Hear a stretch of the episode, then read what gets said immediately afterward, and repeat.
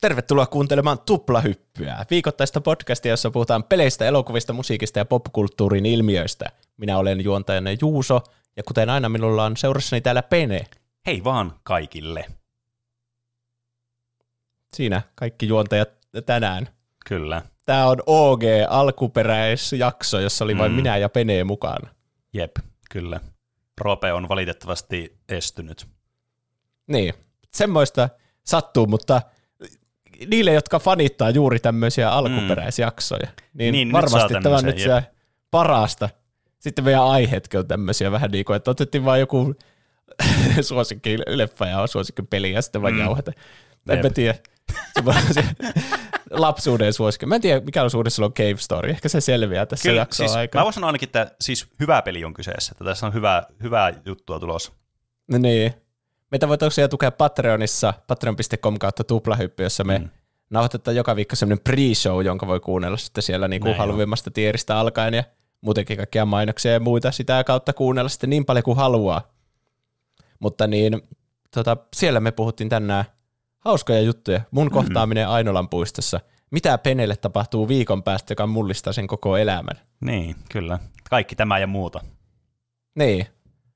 Mutta nyt voidaan siirtyä asiaan. Meillä on tällä viikolla siis aiheena robots, mun aiheena semmoinen, kun Penes, me puhuttiin sitä, se oli sen PSP-aiheen takia muistaakseni, mm. kun mä luettelin mitä kaikkia randomin leffoja mulla oli niin, PSP. Kyllä, jep. Niin ja sulla oli se robot siinä. Joo, ja siis se oli oikeasti semmoinen, mä tykkäsin siitä kyllä lapsena mm. paljon. Kyllä. Tuli silloin, kun me oltiin jotain kymmenen, niin Jep, ja tämä mm. jotenkin semmoinen, että mäkin muistan tämän silleen, niin kuin, että mä katoin tämän joskus, mä, mä en katsonut montaa kertaa sitä lapsena, mutta mä muistan tämän elokuvan kuitenkin jotenkin, se jäi jotenkin mieleen. Niin, ja Pene sanoi siinä se upgrades people, upgrades. Niin kyllä, että mä, tämä siis lainaus, mitä ihmiset ei ikinä ymmärrä, mitä, mistä toi niinku on, niin sitten, tiedätkö sä, sä kerrot jonkun lainauksen jostain, ja sitten toinen ei tiedä, mistä se on, niin se menettää täysin merkityksessä, sä kuulostat ihan idiootilta. Niin, periaatteessa voisi sanoa ihan mitä tahansa, niin. joku, että no, banaani kaiuttimessa. Niin. Ja sitten toinen on silleen, niin, niin, niinpä. Jep, kyllä. Ja sitten sä oot silleen, ehkä se on nähnyt, niin, se on vähän turhaa sitten. Niin, kyllä. Eikö sä ole kuunnellut tuplahyppyä banaani kaiuttimessa? Alkakaa nyt sanoa tolleen aina kaikille. Mm, kyllä.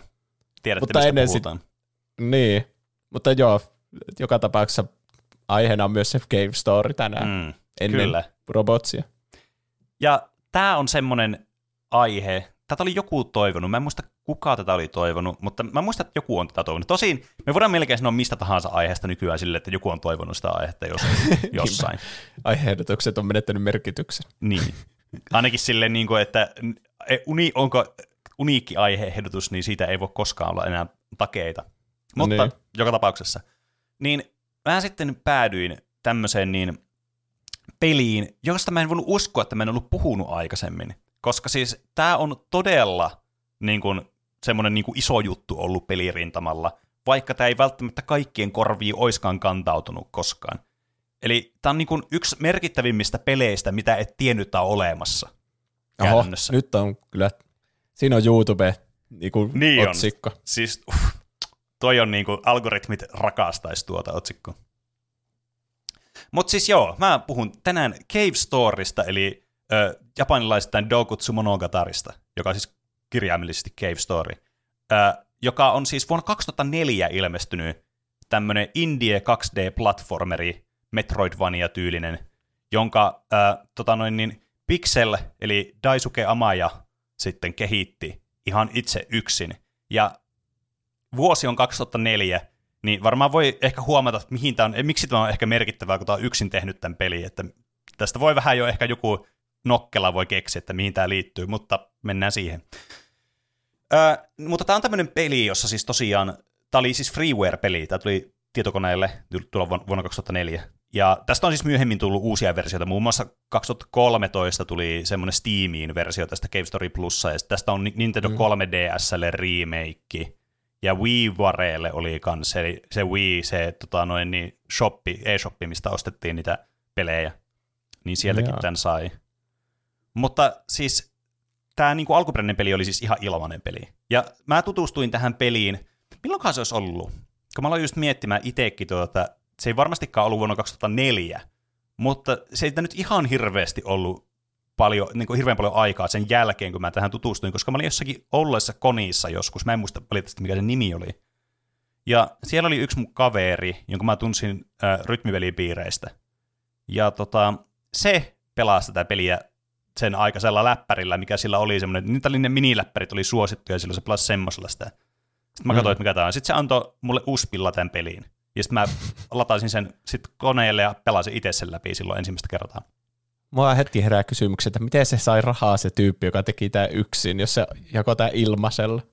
No siis, niin, periaatteessa ei peri, tästä niinku pelistä itsessään. Toki monesti näissä freeware tota, no, julkaisuissa oli, että pystyi lahjoittamaan sitten rahaa niin jollakin jo. donate-nappulalla tai oli semmoinen, tiedätkö, pay what you want tai mitä näitä nyt on. Ja tämä on tehnyt myös muita pelejä, jotka muistaakseni kyllä oli kans tuohon aikaa freeware-pelejä. Että tota, siinä mielessä ei mitenkään niin kuin, hirveästi rahaa tuotta tuonut niin sanotusti tämä peli. Mutta tietenkin nämä myöhemmät releasit sitten, kun nämä on julkaistu Steamissäkin ja tälleen. Tässä on myös tässä pelissä, niin tota noin, varmaan jotkut, jotka pelistä tietää, niin tietää, että tähän liittyy myös tämmöinen controversy tähän peliin. Oho. Johtuen just tästä julkaisijasta sitten, joka tota, noin, oli mukana tässä sitten myöhemmässä vaiheessa, mutta palataan siihen sitten, kun sen aika on. mutta tämä peli on siis tämmöinen, että se pelataan tämmöisellä Quote-nimisellä hahmolla, joka siis tämmöinen, niin kuin, tämmöinen pikseligrafiikkapeli. Eli siis tämä on niin kuin, tosi tämmöinen old school, semmoinen retrotyylinen henkinen peli. Metroidvania tosiaan, tässä on niin kuin, platformataan, ammutaan vihollisia erilaisilla aseilla ja me pela- bosseja läpi ja edetään pelissä. Saadaan uusia upgradeja ja näin poispäin, mikä siis tietysti on Metroidvanialle tyypillistä. Ja tota, noin, tämä niin kuin, alkoi tämä tämän pelin kehitys, öö, kun se oli yliopistossa tämä Pixel, eli siis tota, noin, tämä alkoi joskus 90-luvun lopussa. Ja tämä kesti noin viisi vuotta, niin kuin tämä kehitys, se kaari sitten tälle pelille aika pitkään meni, ja se niin kuin opiskelu- ja töiden ohella tätä teki sitten harrastuksenaan. Ja se teki tätä silleen, niin kuin sai idean tästä, kun se kehitteli peliä silleen, että no minäpä nyt teen peliin tässä. Ja tiedätkö, jos sulla ei mitään semmoista visioa, että okei, mä nyt teen, niin sä aloitat jostain semmoista pikku demojutuista, sä teet jonkun vaikka tai huoneita teet ja teet jotkut liikkumismekaniikat ja semmoista. Ja sitten sai mm. idean näistä, kun se oli tehnyt tämmöisiä luolamaisia niin kuin karttoja itse siihen. Niin se oli sitten, hei, tässä tulee tämmöinen luo... Niin, kyllä, tämä liittyy jotenkin tämmöisiin luolastoihin ja tämmöistä. niin tavallaan siitä lähti sitten tämä idea. Mutta koska tämä pelin tekeminen oli tämmöistä teko on the go, että ei ole mitään semmoista suunnittelua niin kuin alusta loppuun, mitä yleensä pelikehityksessä on, että sä niin kuin, sulla on visio siitä silleen tosi pitkälle vietynä, kun sä olet tekemään niin. sitä. Niin se varmasti on yksi syy, miksi tässä meni viisi vuotta tehdä sitten. Ja miksi tämän pikselin mukaan tämä oli, siis tämän tekemisen oli siinä mielessä vittumaista, että se meinasi jo, niin kuin, että okei, mä en enää ikinä tee pelejä tämän jälkeen, kun oli niin stressaava ja kauhean niin kuin, e-, epämotivoivaa ja tämmöistä. Mutta kuitenkin tälle spoiler alert myöhemmistä teki muitakin pelejä, että tämä ei jäänyt viimeiseksi peliksi. Mutta siis joka tapauksessa sille, että tämä ei ollut mitenkään optimaalisesti suunniteltu tämä peliluomiprosessi tässä, siksi ne esti myös tosi kauan. Ja tämä sai sitten tosi paljon vaikutteita semmoisessa pelissä, mitä se pelasi nuorempana. Tiedätkö just Metroid, Castlevania, fucking surprise, niin kuin, eikö vaan? Että kuka olisi uskonut. Mistä peleistä otan vaikutteita? No olisiko Metroid ja Castlevania? Mm, mm. Kyllä. Et mutta siinähän tavallaan, niin kuin, jos pitää näistä peleistä, niin ei se ole mitenkään yllätys sitten, että haluaa tavallaan niin itse sitten tehdä semmoista saman tyylistä, koska siinä gameplayssä ja siinä niin kuin ympäristössä, tai niin kuin miten se suunnitellaan se peli ja miten se toimii, niin siinä on paljon viehätysfaktoreita. Ja myös tämä 2D-mäisyys ja tämä retrofiilis oli myös yksiä semmoisia asioita, mitkä sitten mahdollisti myös tämän pelin tekemiseen ylipäätänsä. Että et sä yksin 2000-luvulla, niin kuin 2000-luvun alkupuolella, niin, niin. että niin alat tekemään mitään 3D-peliä yksin. Niin, jep. Siis Millä se oli se... ennen, ennen kuulumaton, että sä edes niinku teit peliä y- yksin tuohon aikaan. Että se, oli niinku, se ei ollut mitenkään niinku, ää, mitenkään semmoinen juttu, että kaikki teki sitä. melkein kukaan ei, ei tehnyt sitä. Paitsi mä tein PowerPointilla Harry niin, Potter-peliä no sillä. Et... Tiedätkö sä, millä niin kuin moottorilla se teki? Öö, en itse asiassa, mutta äh, mulla on semmoinen sivistynyt veikkaus, että tällä oli oma pelimoottori, mitä se oli tehnyt, koska tämä oli siis kuitenkin softakehittäjä tota mm, noin, niin, okay. ammatilta ja opiskelulta. Ja tota, tämä oli siis myöhemmin teki myös tämmöisen niin kuin, ö, tämmöisen niin kuin softa-syntetisaattorin myös, niin kuin tavallaan tällä omalla, omalla tämmöisellä signature-tyylillä sitten, joka, joka oli just semmoista samaan tyylistä kuin mitä se oli niin kuin vaikka tehnyt näitä äänijuttuja ja muita niin kuin projekteja tässä ennen tätä. Et mä olettaisin, että jos tällä löytyy tämän verran niin kuin ammattitaitoa, että se on itse tehnyt tämän sitten moottorinkin tähän. Niin, ehkä. Mutta tämä on vaan spekulaatiota. En haastatellut pikseliä henkilökohtaisesti, niin en osaa sanoa.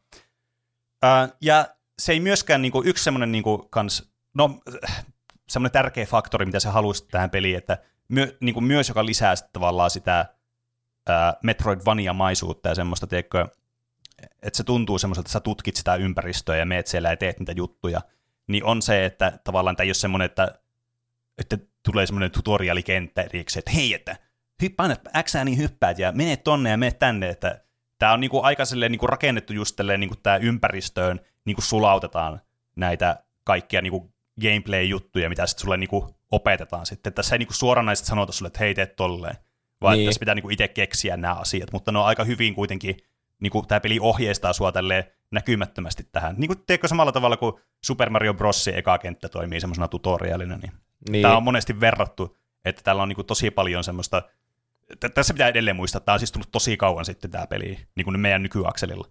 Äh, niin tätä kehuttiin tosi paljon just tästä puolesta, että miten tämä myös esittelee tätä pelin mekaniikkoja ja muuta pelaajalle. Ja varmaan just semmoista niin kuin aina Metroidvaniassa, että sä saat uuden itemin, mutta mm. sä heti jäät jonnekin loukkuun. Vähän niin kuin, että niin. Sä saat jonkun singon ja sitten silleen, miten tätä käytetään ja ainut tapa on Kyllä. joku tietty seinä sieltä sillä singolla, niin sä mm. heti opit, että ahaa, mä voin tehdä tälle. Jep. En tiedä, minkälaisia aseita on Cave Stories. No itse asiassa tässä on yksi ase, on Raketin heitin. Okay. Että tässä on niinku, tämä peli siis koostuu, siitä, no siis tämä on niinku lähtökohtaisesti 2D Metroidvania. Eli siis tämmöinen niinku 2D-platformeri, jossa on just niinku, ää, paikkoja tai asioita, jotka vaatii, että sä etenet pelissä ja palaat myöhemmin samaan paikkaan, että se niinku luonnistuu se juttu.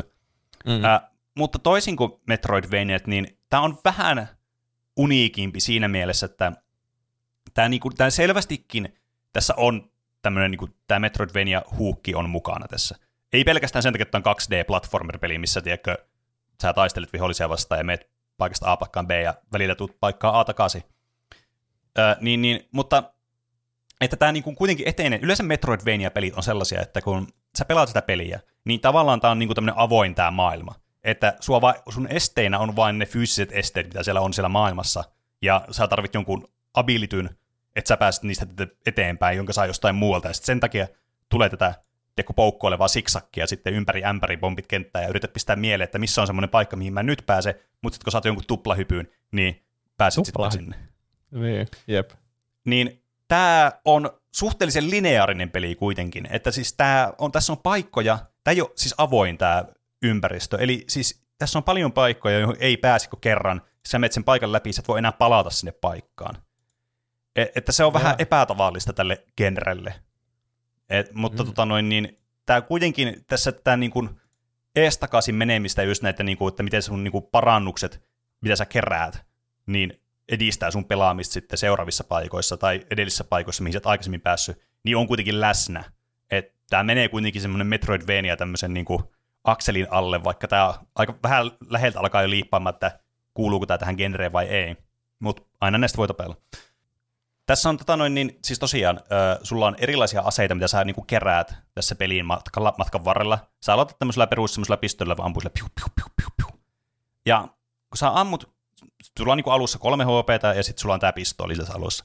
Ja kun sä ammut vihollisia, tapaat niitä, niin niiltä tippuu semmoisia, mä sanon niitä aina doritoiksi, kun ne on siis semmoisia kolmioita, semmoisia keltaisia kolmioita, mitä niitä tippuu, mitkä on sitten expaa, mitä sä voit kerätä tavallaan sille aseelle. Että näillä kaikilla aseilla on kolme leveliä. Ja aina kun sä kerät sitä expaa, niin se mittari täyttyy, ja sitten tulee level 2, niin se paranee se ase, ja level kolmosella se on niin kuin se paras versio sitä aseesta.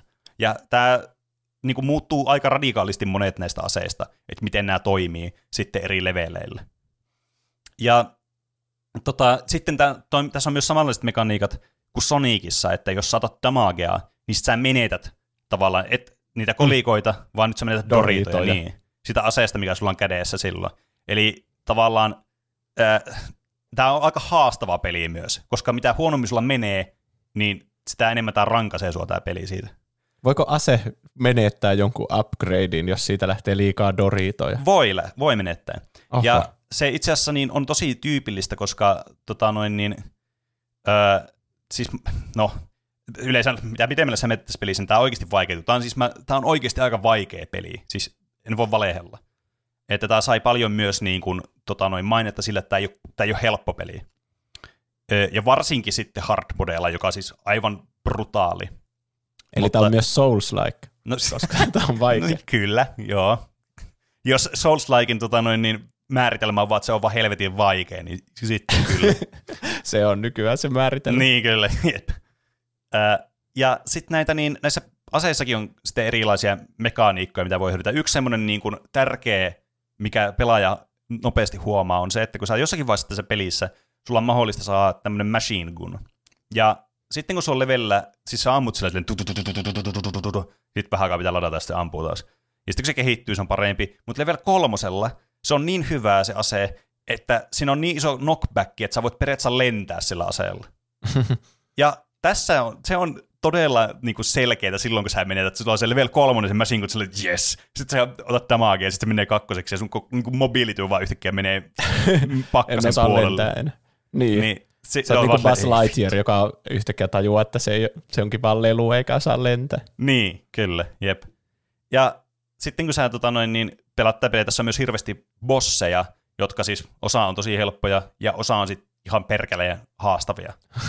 että tota noin, niin tää on kyllä niin kuin, tässä on tosi laidasta laitaan tää niin kuin vaikeutta tässä pelissä. Tämä voi pelata silleen niin kuin suhteellisen silleen, äh, miten sanoisi, niin kuin, että tämä ei ole mitenkään ihan älyttömän vaikea, niin voi pelata läpi, mutta jos sä haluat pelata tämän niin kuin, teko oikeasti läpi, eli siis true endingin saat tässä pelissä, mikä on myös muuten tässä pelissä niin tota, semmoinen, että mikä on hyvin semmoinen niin moderni asia, että tässä on tämmöisiä juttuja, tiettyjä asioita, mitä sä teet tässä peliä aikana, niin vaikuttaa sitten siihen, että voitko sä saada true endingia tässä pelissä vai et.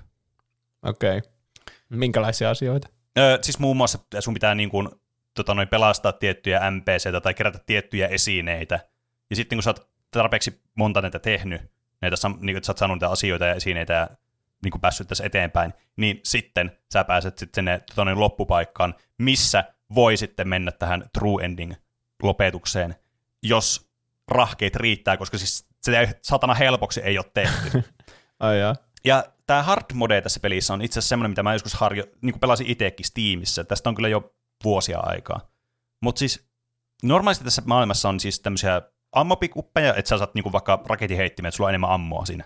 Että sä voit piu, piu, piu, ammu, ammuskella enemmän, aika itsestään selvää. Mm-hmm. Sitten tämmöisiä hard-containereita, joista saa siis HPta. Niin kun sä aloitat tämän pelin kolmella HPlla, sit sä kyllä kerät nämä hard containereita. Mä en muista tarkalleen, kuinka paljon HP tässä pelissä on. Joko joku 20 HP tai jotain. Tämmöinen hyvin Zelda-mainen niin kuin, äh, tyyli. Mutta jos sä pelat hard modeilla, niin tässä on yksi tämmöinen HP-upgrade, ja se on ihan pelin lopussa. Ai mitä, että saa kolmannen lisäksi neljännen. Niin, ja siinä kyllä. Se... Ja se Oho. on mun mielestä vaan semmoinen iso keskisormi, koska siis kaikki vittu tappaa sut yköseen tässä tyyliin, tässä kun sä pelaatte. Siis Ai ammus tulee, kuolit. Osuut johonkin piikkiin, kuolit. Joku Oho. sepö öttimönkienen tulee koskee sua. Believe it or not, kuolit. Et niinku, siis, ja sitten kun tämä viimeinen gauntletti, mikä tässä on, on semmoinen haista vittu meininki, että siis se oikeasti, se, siis mä en päässyt läpi sitä. Mä mm. siis jouduin lopettamaan tämän pelin kesken. Mä en vaan vittu yksinkertaisesti päässyt sitä ottamatta damagea. Okei, okay. siinä oli joku... Ne viholliset oli semmoiset, että sä sait joistakin asioista ottaa yhden iskun, ja sä et kuollut siihen. Mutta käytännössä niin kuin 90 prosenttia asioista tappaa sut vaan yköiseen tässä. Mä muistan, että mä kiroilin ihan perkeleesti tässä, kun mä pelasin tää, kun mä pääsin joitakin vaikeita bosseja läpi, josta ei sanonut ottaa damagea. Sitten mä olin silleen, yes! Vittu, tää on, niinku, tää on niinku nyt Souls-like tää peli. Mutta siis tämä pelin tarina on sitten semmoinen, että tässä pelataan tämmöisellä robotilla, joka on tosiaan tämä Quote-niminen hahmo, Ja se on, se on niinku herää tämmöistä luolasta, jossa on menettänyt muistinsa. Perus tämmöinen amnesia-tyylinen. Niin. Siis en puhu nyt peli, amnesia-pelistä, vaan siis tämmöistä, että aina päähenkilö on menettänyt muistinsa. Olen samaistuttava päähenkilö, koska en muista mitään. Kyllä. Enkä myöskään osaa puhua. Jep. Ja sitten sä tuut tämmöiseen kylään, missä asuu tämmöisiä tällä saarella tota noin, niin asuvia tämmöisiä vähän pupujen näköisiä otuksia, tämmöisiä mimigoja. Niin niitä on sitten siellä, kiusataan, tämmöinen tohtori on kaapannut tämmöiseen tota noin, mystiseen esineen, ja tota noin, sitten se yrittää saada jotain omaa agendaa, mikä ei ole aluksi kovin selkeä, että mitä se yrittää tehdä, mutta se kiusaa niitä söpöjä otuksia siellä, ja sitten sun tehtävänä on sitten estää tämän tohtori aikeet. Okei, okay. kuulostaa aika Sonic-maiselta. Mm. Tohtori, mikä se on, Robotnik? Niin, tai? siis joo, mutta tämä on huomattavasti niin kuin kuitenkin syn... Tämä on aika synkkä oikeasti tämmöiseksi. Tämä on siis, no aika synkkä. Tästä niin kuin saa semmoisen kuvan. Tähän näyttää tosi peliltä ja tässä on tosi söpöjä vihollisia ja otuksia ja kaikkea, mutta tässä on vähän tämmöinen, tässä on niin kuin semmoinen synkkä tarina, että tässä tosi moni vaan kuolee silleen, että vittu, niin kuin, heartstringit vaan niin kuin lähtee kaikki Aha. menemään. Mä en halua spoilata, jos joku haluaa tämän pelata läpi, että minkälainen tämä juoni tässä pelissä on. Mutta joka tapauksessa niin tästä tästä kehkeytyy tämä tarina, ja sulle sitten selviää aina vähän vähältä, että mitä tässä on tapahtunut, mikä tässä tämä backstory on, ja tavat uusia hahmoja sitten, jotka vähän niin kuin avaa edelleen sitä, että mikä meininki täällä on, ja miksi tämä on tämmöisellä saarella, ja mitä, sä, mitä sun tarkoitus on, ja tavallaan se niin kuin aukeaa sitten pelaajalle tässä peli edetessä. Vähän kryptistä, et silloin kun mä pelasin tämän lapsena, niin toki tästä saa tämän perustarinan niin kuin irti, mutta kyllä tästä aika paljon jäi puuttumaan. Toki ehkä tässä myös vaikutti se, että mun englanninkielinen taito, äh, mulla oli siis käännetty versio tästä pelistä, joka mm. oli jotenkin fanien kääntämä. Um, niin, niin, niin en, tämä on siis japanilainen alun perin. Joo, kyllä, tämä on japanilainen niin, peli, niin tämä on sitten käännetty. Öö, silloin kun tämä tuli tämä peli, niin tämä käännettiin sitten englanniksi myös. Niin, niin mä pelasin tämä englanninkielistä versiota, yllätys, yllätys. Niin, niin mutta joka tapauksessa tämä oli vähän silleen, että tässä on tämmöistä, niin kuin, pitää vähän niin kuin, voi mennä ohi näitä asioita tässä pelissä helposti. Mutta siis pelinä tämä on siis semmoinen, niin kuin, että tämä on aivan mun mielestä todella niin kuin, hyvä peli niin kuin edelleenkin, nykypäivänäkin. Että siis tämä on tosi semmoinen responsiivinen, tosi semmoinen niin jotenkin tyydyttävät nämä pelimekaniikat, on tosi kivaa visuaalisesti, ja tässä on tosi hyvät musiikit kanssa tässä pelissä, mikä on siis just tämmönen, teikö, indie-peli, tämmönen täyskäsi. Mitä pitää aina indie-pelissä yep. olla. Niin, että sä voit tehdä indie-peliä yksi, jos et sä tee musiikkeja. Niin, kyllä. Ja sitten jos, ne on, jos ne on paskat ne musiikit, niin älä niin, yritä Game edes. over. Jos et yep. voi julkaista vinyylillä tätä soundtrackia, niin älä edes vaivaudu tekemään koko peli. Niin, jos et ole tehnyt grafiikoita itse ja ne ei ole hyvän niin älä don't bother. Niin. Jep. Mutta siis, että tämä niinku, tää on tämmöinen siis sekin syy, että miksi tästä on tullut tämmöinen, mä en tiedä onko kulttiklassikko nyt ehkä oikea termi, koska tämä kuitenkin siis, äh, tämä siis sai todella raikuvat tota noin, niin, niin kuin arvostelut, äh, kunniaosoitukset niin, tota niin arvostelijoita tämä peli. Mm. Että siis tämä oli niin kuin kriitikoiden ylistämää tämä peli. Että tämä oli todellakin niin kuin aikansa edellä siinä, että niin kuin kriitikot just puhuu, että miten tämmöinen yhden ihmisen tekemä peli voi niinku vetää vertoja, tiedätkö, tähän aikaan tuleville tämmöisille niinku AAA-peleille. Se AAA-studioiden niin. peleille. Tiedätkö, vaikka jotenkin Game Boy käsikonsoli, joku Game Boy Advance jollekin Metroid- ja Castlevania-peleille. Että miten tämä niinku vetää vertoja niille. Tämä on tosi, niinku, tää on, mä tiedä, onko tämä nyt niin pitkä peli oikeasti, mutta tuohon aikaan yhden mm. ihmisen tekemäksi peliksi tämä oli ihan siis massiivinen peli. Että tämä on kuitenkin semmoinen niin kuin oikeasti, niin kuin, mitä nykyään voisi sanoa, semmoinen pelin kokoinen peli, jos te tiedätte, mitä mä ajan takaa. Että tämä ei ole semmoinen, tiedätkö, että vedään läpi tämän tunnissa. Että tämä on semmoinen monen tunnin projekti tämä peli. Uh, useimpia. Niin, se saattaa olla jopa yli 10 tunnin peli. Mä en itse asiassa tiedä, mikä tämä on How Long to Beat, että mikä mitkä tässä on tämä. Seitsemän ja puoli tuntia main story. Mm. Eli aika, siis onhan tämä sen ajan pelin niinku pituinen. Niin, siis kyllä. Tämähän on niinku siis just mm. tommonen niinku siis oikea, niin kuin, lainausmerkissä oikea peli. Niin kuin Super Metroid itse asiassa on myös seitsemän ja puoli tuntia, mm. eli niin kuin saman kokoon. Jep. Ja tämä oli yhden ihmisen tekemä peli tuohon aikaan, milloin niin kuin indie-pelien tekijät oli hyvin harvinaisia. Niin, se suorastaan nolaasi kaikki. Niin, Muut. siis kyllä. Siis tämä vaan niinku, niinku, miten se sanotaan, sille niinku pesi tois, toisilla pelintekijöillä lattia tai jotain sinne. ne. Ja tämä on niinku se yksi syy, miksi tätä pidetäänkin yhtenä niinku 2000-luvun yhtenä niinku tärkeimpinä peleisinä justiinsa. Että tämä on vähän tuntematon varmasti monelle. Enkä mä yhtään ihmettele. Mutta tämä on semmoinen peli, mikä inspiroi tosi tosi monia indie-pelin kehittäjät. Mitä helvettiä, että voi tämmöinen on mahdollista, tiedätkö, tehdä peliä. Ja sitten niin. saa sitä tämmöisen niin kuin vastaanoton ja se, että niin kuin, sä voit pienelläkin poppolla, eli siis yhdellä henkilöllä, voit tehdä tämmöisen pelin, niin kyllähän se niin kuin inspiroi hirveän monia. Ja just sille, että voi kilpailla, tiedätkö, niiden isojen pelaajien kanssa sitten tässä. Että tämä niin kuin, tavallaan loi myös niin kuin uskoa sit myös niin kuin kuluttajiin, ni, niihin tietysti rajallisiin määrin kuluttajat, jotka näitä pelejä siis pelaa, jotka oli tosi niin kuin kehkeytyneitä just tämmöisissä niin kuin indie-pelimarkkinoilla, tai niin kuin ylipäätänsä niin kuin, että tiesi, mitä tapahtuu siihen aikaan. Niin tämä tota noin, niin, siis tietysti nosti myös niin kuin semmoista niin kuin, uskottavuutta indie-peleille. Siinä mielessä, että sä niin kuin voit olla silleen, että okei, tämä on joku yhden tyypin peli, peli, niin sä automaattisesti ajattelet, että tämä on varmasti joku tunnin pökäle tai jotain semmoista. Niin, joku semmoinen selainpeli tyyli, niin, kyllä. ja rampake. Jep. Et, tämä on siis tosi niin kuin, edistyksellinen peli siinäkin mielessä. Ja toimii siis nykypäivänäkin todella hyvin tämä peli. Että mm. toki nykyäänkin on mahdollista hommata tämä freeware-versio jostakin. Mä en tiedä mistä. Mutta paikka Sun kaveri niin kuin... kulta. Niin, niin, totta. Mitäs kaivaa se tuolta jostain esille. Äh, mutta tota, äh, tämän saa myös niin kuin, vaikka Steamista esimerkiksi tämän Cave Story Plussa sitten, mutta tähän sitten liittyy vähän myös tämmöistä niin, niin, niin kuin kontroversiaalia keskustelua tähän peliin, koska tota noin, niin, tämä siis pelin julkaisija, joka tämän, teki tämän tota noin, niin, sitten portin, tai teki niitä portteja, niin oli tämmöinen, tai, tai on tämmöinen tota noin, niin yritys, jonka nimi on Nikalis, joka siis on tämmöinen amerikkalainen videopeli niin kuin kehittäjä ja julkaisija, joka tota noin, niin, tekee paljon portteja eri, tai remakeja eri niin kuin, peleille.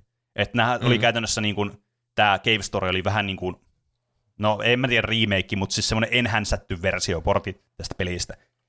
Niin, niin tämä tota, sitten otti tästä niin kuin, na, tämän kopiin, että se oli sitten yhteydessä tähän tämä tota noin niin, Nikaliksen sitten tämä tota noin niin, toimitusjohtaja öö, oli sitten, että hei, että mä palataan, että kiinnostaisiko tämmöinen diili, että me julkaistaan tämä sun peli uudestaan tai tälleen.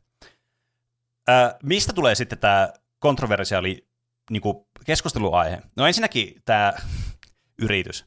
Siis tämä on Tyrone Rodriguezin niin tämmöinen niin, tämä yritys, tämä Nikalis. Ja tämä Tyrone on tunnettu siitä, että tämä on siis vittu ihan tu- ultimaattinen douchebag tämä tyyppi. Siis tämä on oikeasti semmoinen niin kuin, vittu, niin kuin, teikö, jos, jos nyrkit haluaisi lyödä jotakin, niin tässä on hyvä kohde.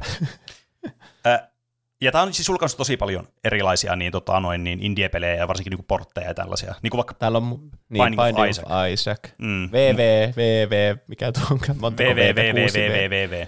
Musta tuntuu, että me ollaan joskus puhuttu siitäkin. Mm, jep. Ja siis, oh. niin kuin, tää, täällä, niin kuin, tää ei ole mitenkään tuntematon.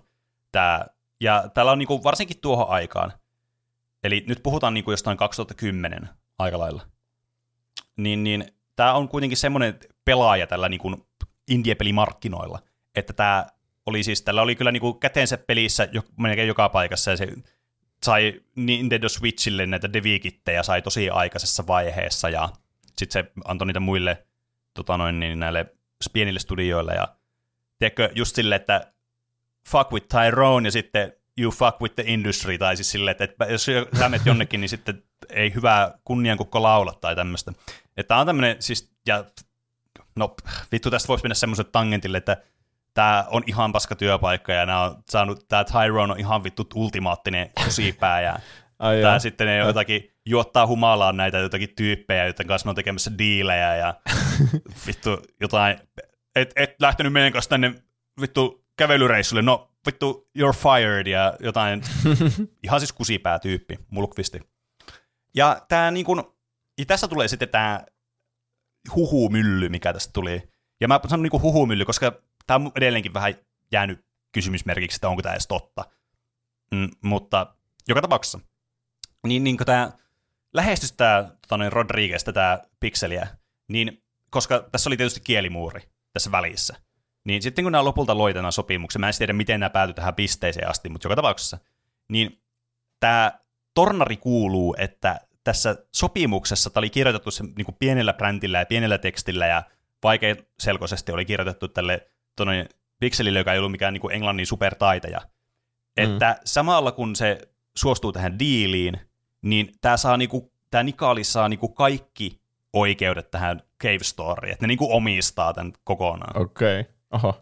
Että tämä on niinku tämmöinen, mistä tämä tulee, tää, että se olisi niinku myynyt tavallaan koko niinku jutun samalla siinä niinku tietämättään näille, että mm. nämä sitten saa oikeuden, että tuleeko jatko-osaa, minkälaisia portteja tästä tulee ja mihin tämä tulee ja kene, kuka saa tuotteen ja muuta näin poispäin. Mutta tämä on vähän kyseenalaista, koska ilmeisesti, tota noin, niin, mitä jotkut tiedot on sanonut, että tämä kehittäjä, tämä Pixel on kuitenkin väleissä tämän Tyronein kanssa, ja tämä saa siis kuitenkin näistä Steamista ostetusta Cave Story Plusasta, mistä just tuli tätä, että no kehtaako tätä ostaa, se saa niistä siis tuottoa kuitenkin, saa itse rahaa okay. siitä.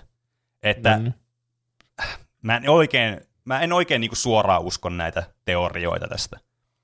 Vaikka tietysti tämän, niin kuin, tämän yrityksen semmoinen niin kuin oma ö, imago tietysti voisi mahdollistaa tämmöisen paskatoiminnan. Mutta tota noin, niin, mä sanoisin, että tämä on ehkä enemmän tämmöinen huhu kuitenkin.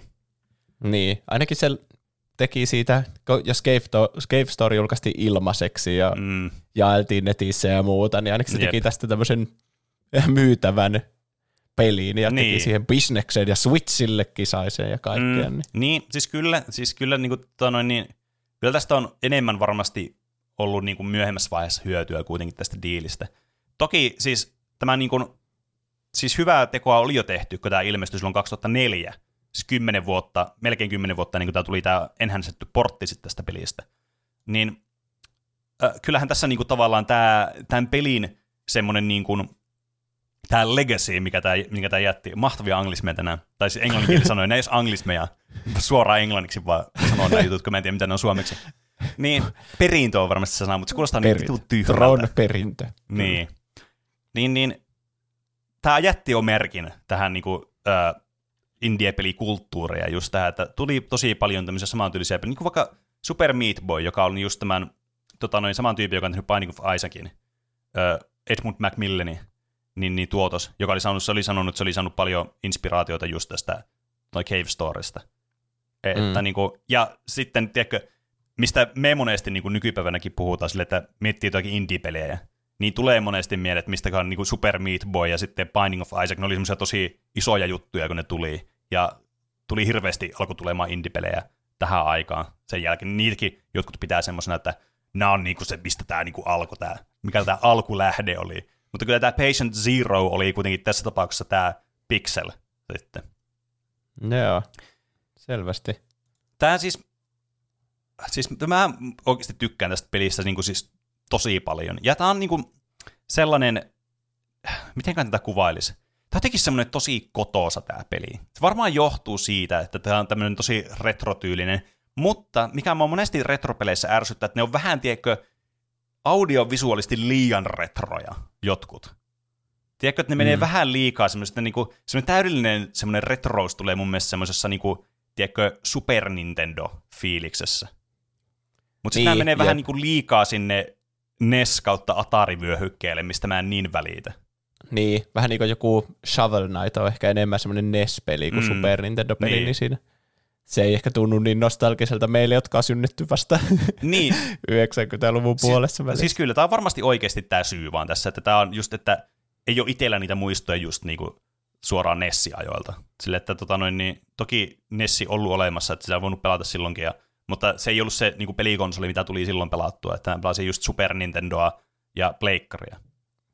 Mutta, mutta niin tämä on mun mielestä just osuu silleen, niin just semmoiselle oikealle vyöhykkeelle, että tämä on sopivan – retro, mutta jotenkin semmoinen, niin kuin, tiedätkö, että voi olla sille, että jes, että tässä on niin kuin, tämä tunnelma ja fiilistä. Ja siis tämä soundtrack kanssa tässä on aivan siis todella hyvä kanssa. Tässä on muuten itse asiassa yksi hauska juttu tässä soundtrackissa kanssa, että tässä on yksi tota noin, niin, semmoinen hahmo, jonka nimi oli muistaakseni Jenka. Niin kun sä menet sen, sinne taloon, niin siellä soi tämä siis vitu jenkkamusiikki. Mikä helvetti se on se suomalainen? Ai Ievan polkka. Niin, ei Ievan polkka. Tämä tämmöinen letkajenkkamusiikki. Ai.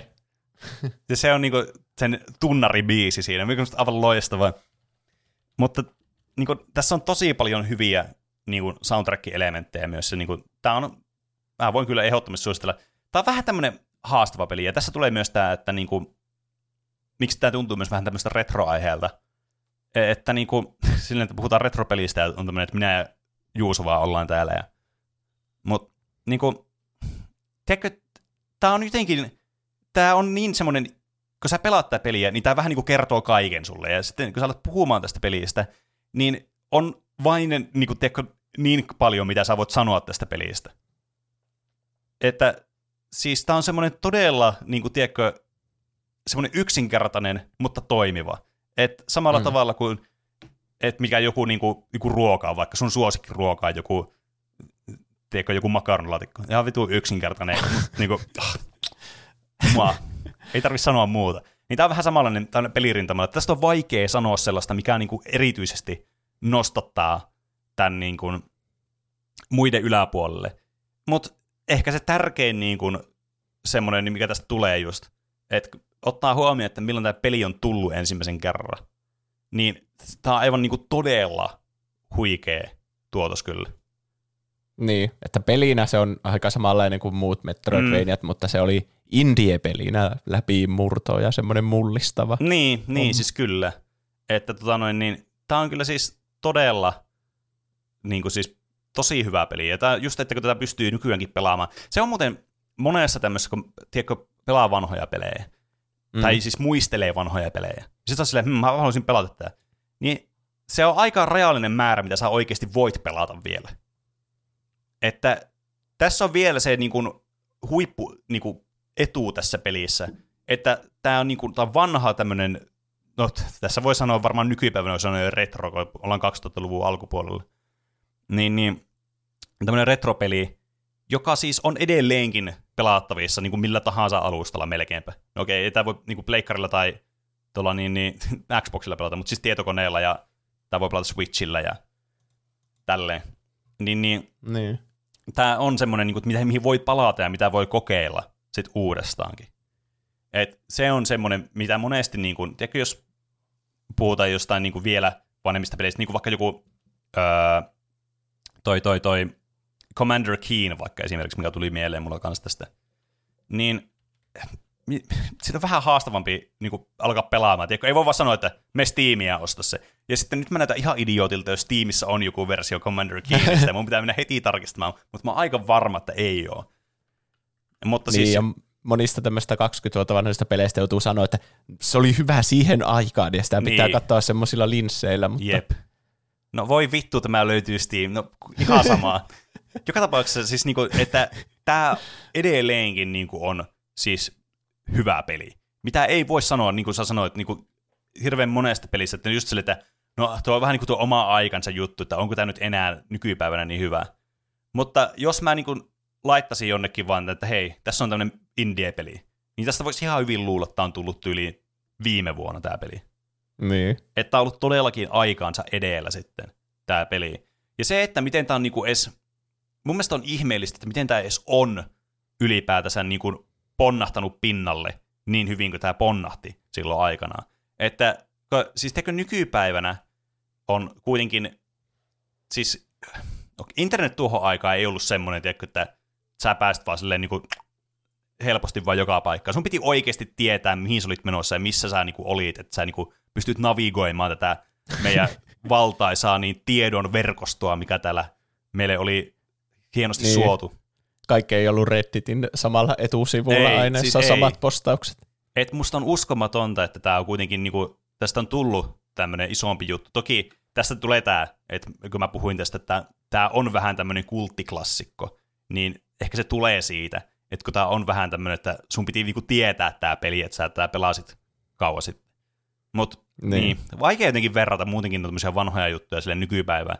Et nykyään voi aina vaan sanoa, että no se on tuolla, niin voi vaan etsiä Googlesta vittu 100 miljardia, niin tulosta tulee, sitten kun joku aina kuulee, sitten se leviää niin nopeasti se informaatio. Et niin kuin tuokin. Mä sain tämän pelin vittu jossakin konissa jonkun vittu uspitikuulta, kun mä näin, kun se pelastetaan. niin kuin miten op, niin kuin obskuuri tapaa tuokin on niin kuin levittää tuota peliä. Jep. Niin kuin joku vitsin virus. No niin, semmoinen, jep. Joku semmoinen Matrix-tyypin näköinen se, hei, tässä olisi vähän muistitikuulla sulle. Niin, kyllä. Uskallatko ottaa tätä vastaan? Niin, jep. Jep. Niin. Mutta ehkä, niin, olihan tuohon aika vähemmän pelejä, justiinsa mm. ehkä ne Unitit ja Unreal Enginet yep. ei ollut niin semmoisia helposti saatavilla sille, että joku mäkin voi tehdä Flappy Bird-kopion ja ei ollut vielä kännykkäpelejä ja muuta, niin ehkä se ei ollut niin, niin semmoinen indie-pelimarkkinat ei ollut mitenkään täytetty, mm. ja sitten tämä verrattiin sitten varmaan niin kuin oikeisiin peleihin, mitä niin. julkaistiin siihen aikaan. Toi on tietysti totta, että mitä niin kuin pidemmälle ja nopeammin tieto leviää, niin sitä saturoituneempaa tietysti markkinat on myös.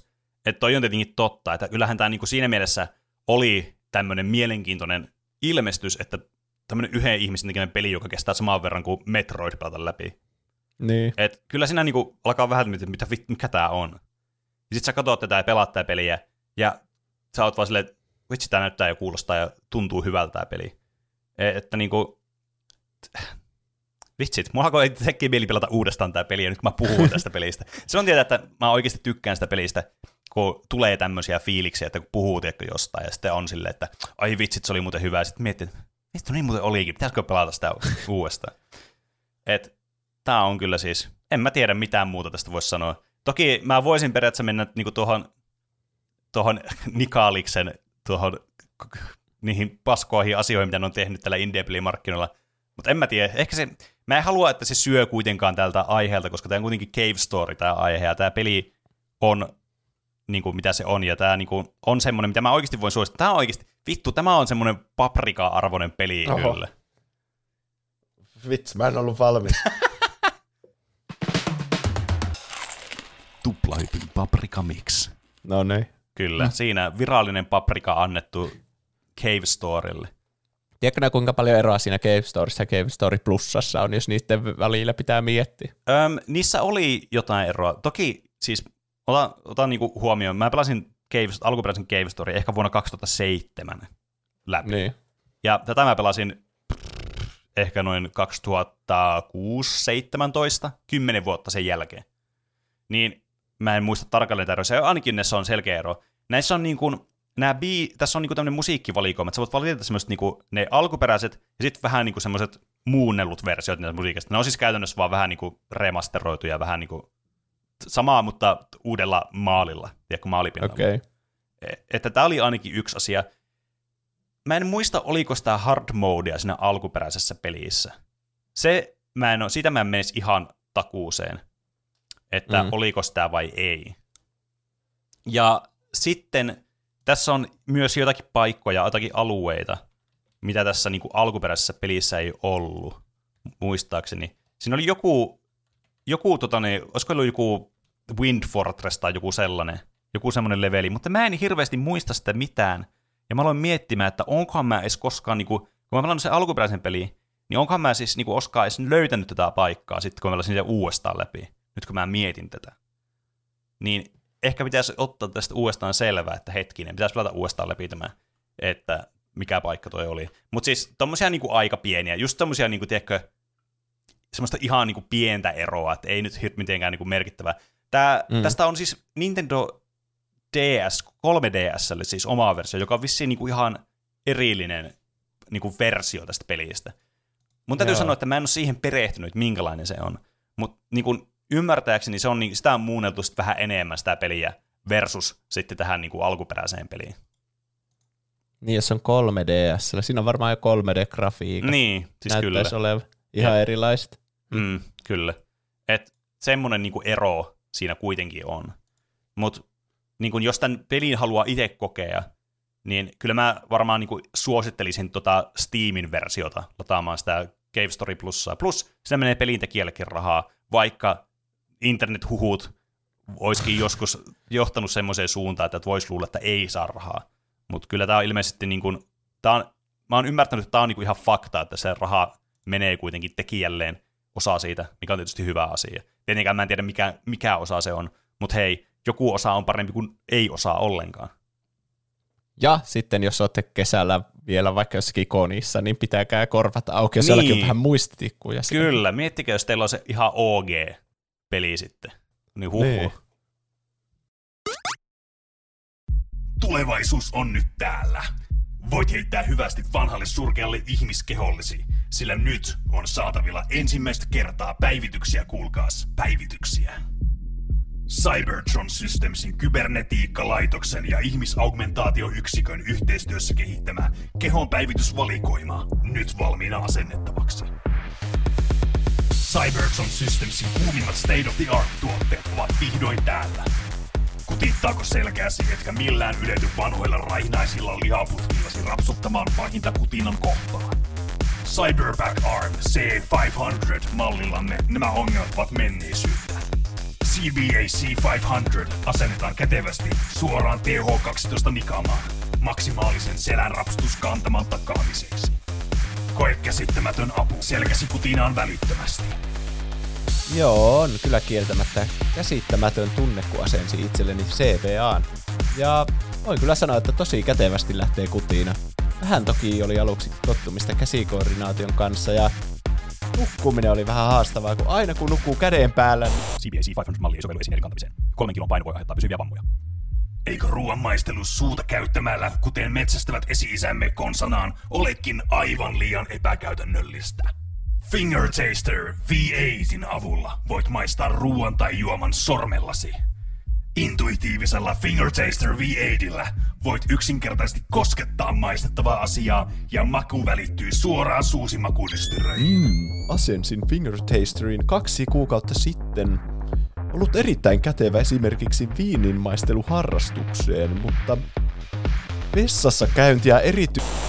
Ja viimeisimpänä, mutta ei suinkaan vähäisimpänä, X-Core Charger Plus. X-Core Charger Plusilla voit ladata kaikki elektroniset laitteesi kehosi kautta kulkevalla virralla. Yhdistät vain itsesi verkkovirtaan Sieraimin kiinnitettävillä Army Grade elektrodeilla ja langatotalla taustatukeva puhelimesi lataa kädestäsi ja suoraan käytön aikana.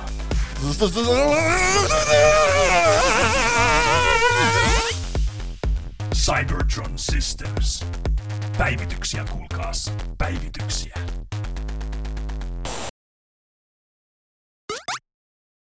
Ja näin palaamme tänne Jep, teidän korviin. kyllä, me palasimme tänne. Me ollaan teidän korvissa. Näin se toimii nämä podcastit. Tai Kyllä. sitten, niin, no kaiuttimestakin kai me väristää sinne korvaan Mm, jotain kautta kyllä. ilmavirtoja pitkin. Niin, Avaruudessa ei voi kuunnella podcasteja, se on totta. paitsi jossakin avaruusaluksella. Toi kuulostaa joltain novellin nimeltä. Avaruudessa ei voi kuunnella podcasteja. lyhyt elokuva tai lyhyt novelli. niin, niin, jep, joku lyhyt elokuva, jossa, joka voittaa jotain lyhyt elokuvapalkintoja jossain. Niin. Mutta, Joka tapauksessa tänään puhutaan päivityksistä ihmiset. Päivityksistä. päivityksiä, kuulkaas, päivityksiä. Kyllä. Aiheena on robots. Eli niin kuin sanoin, niitä alkoi siitä tämä keskustelu, kun tämä oli UMDllä, mulla PSPllä. Yksi Mm. mm. harvoista leffoista muun muassa Dodgeball ja Villitusina ja kaikki randomeimmat leffat. Karvinen. siis- Oikea tapa nauttia näistä elokuvista on katsoa ne UMDltä. Niin, jep. Ja sitten musta tuntuu, että mä kyllä kävin katsomassa tämä elokuvissa. Tähän tuli Mm. mm. vuonna 2005 ja mä Niin. olin 10 silloin ja Pene oli Mm. varmaankin 11. Mm. Ja niin, juuri. Mä olin iso semmoinen robotti-ihminen silloin. Mm. Mä jotenkin tykkäsin kaikista Skifi-jutuista. Mm. Mun lempileffa oli varmaan Will Smithin I, Robot. Milloinhan se Ai tuli? robot. Milloinkohan se tuli? Juuri, jo, 2004. Eli Okei. joo, varmaan Eli tämä oli, niinku tämmönen, tää oli tämmönen robottibuumi oli tuohon aikaan. Varmana oli. Niin. Mm. Aalol G-llä toivoi tätä aiheeksi sen jälkeen, kun me puhuttiin siinä, että pitäisikö tehdä robotsista aihe sen, että tehkää oikeasti, niin nyt me tehtiin. Toivottavasti niin. tämä on semmoinen muillekin nostalginen, koska musta tuntuu, että tämä oli iso juttu silloin, kun tämä tuli. Niin. Vai ollaanko me ainoita ihmisiä, jotka on nähnyt tämän elokuvan? Se varmaan selviää. Kertokaa meille viesteillä sitten, että niin. kyllä. onko tätä kukaan muu edes nähnyt. Tän pystyy katsomaan tällä hetkellä Disney Plusasta. Joo, jep, koska tämä on 20th Century Foxin julkaisema.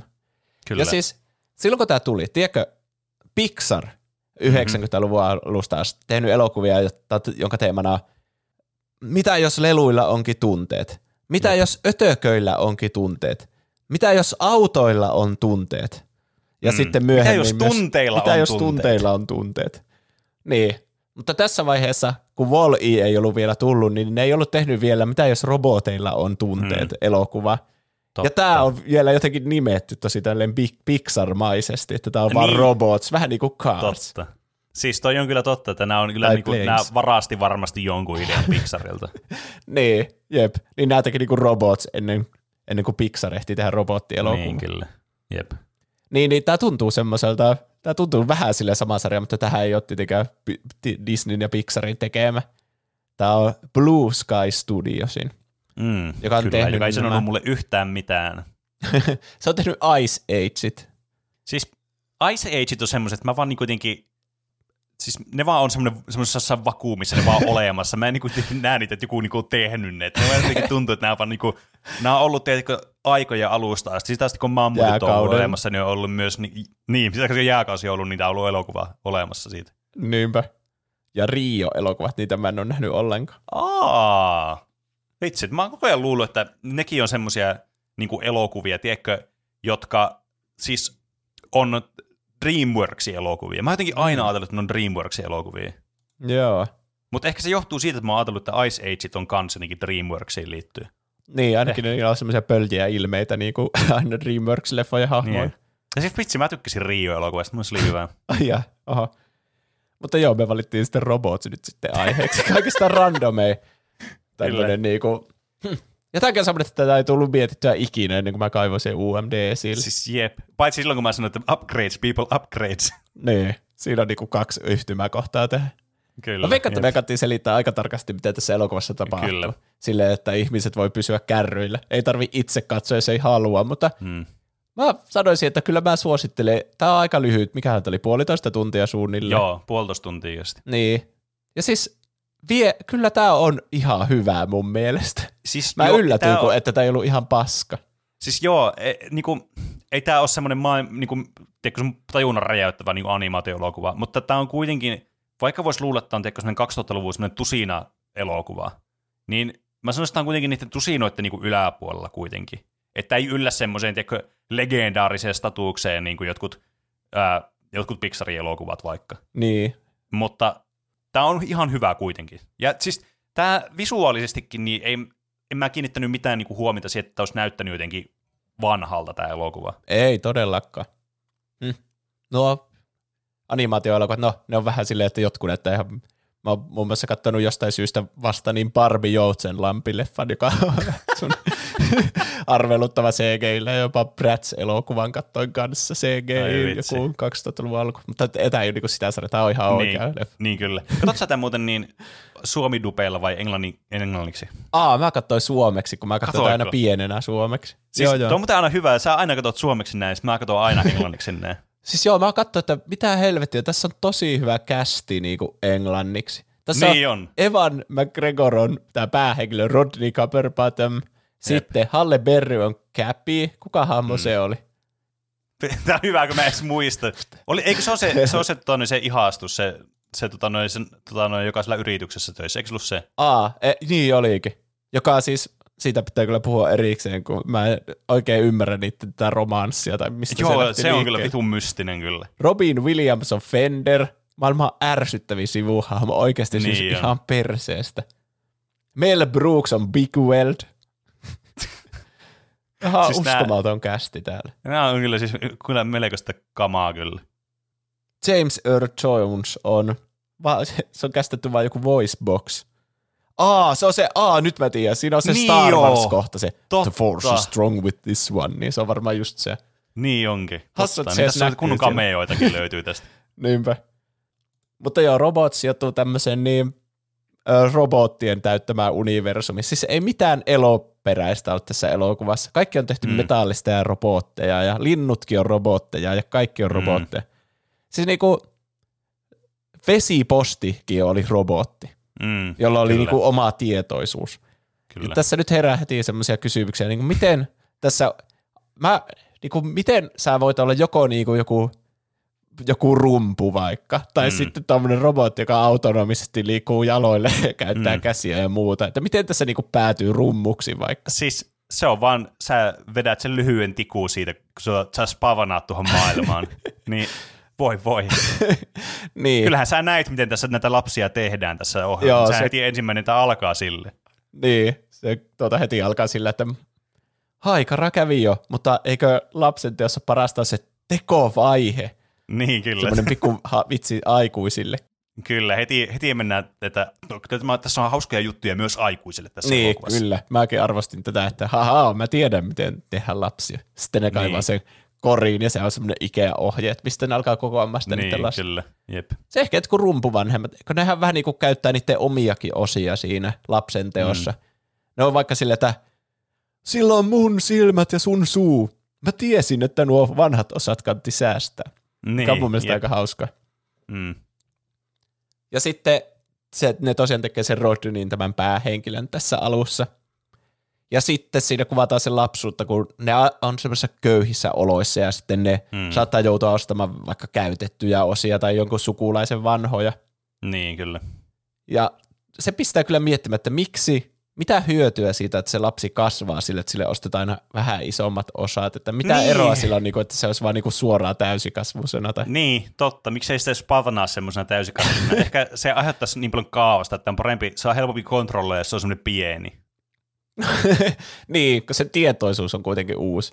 Niin. Ja muutenkin tässä universumissa sille kuolema ja syntymä on aika hassuja asioita. Ne, siis ne on, tämä on kyllä niinku, tämä pistää miettimään tämä elokuva, että mitä niinku, missä olemassaolon niinku syklissä tässä ollaan. Niin. Ja... ja siis jotenkin tämän elokuvalla on hassu niinku suhde semmoisiin niinku sukupuoliasioihin.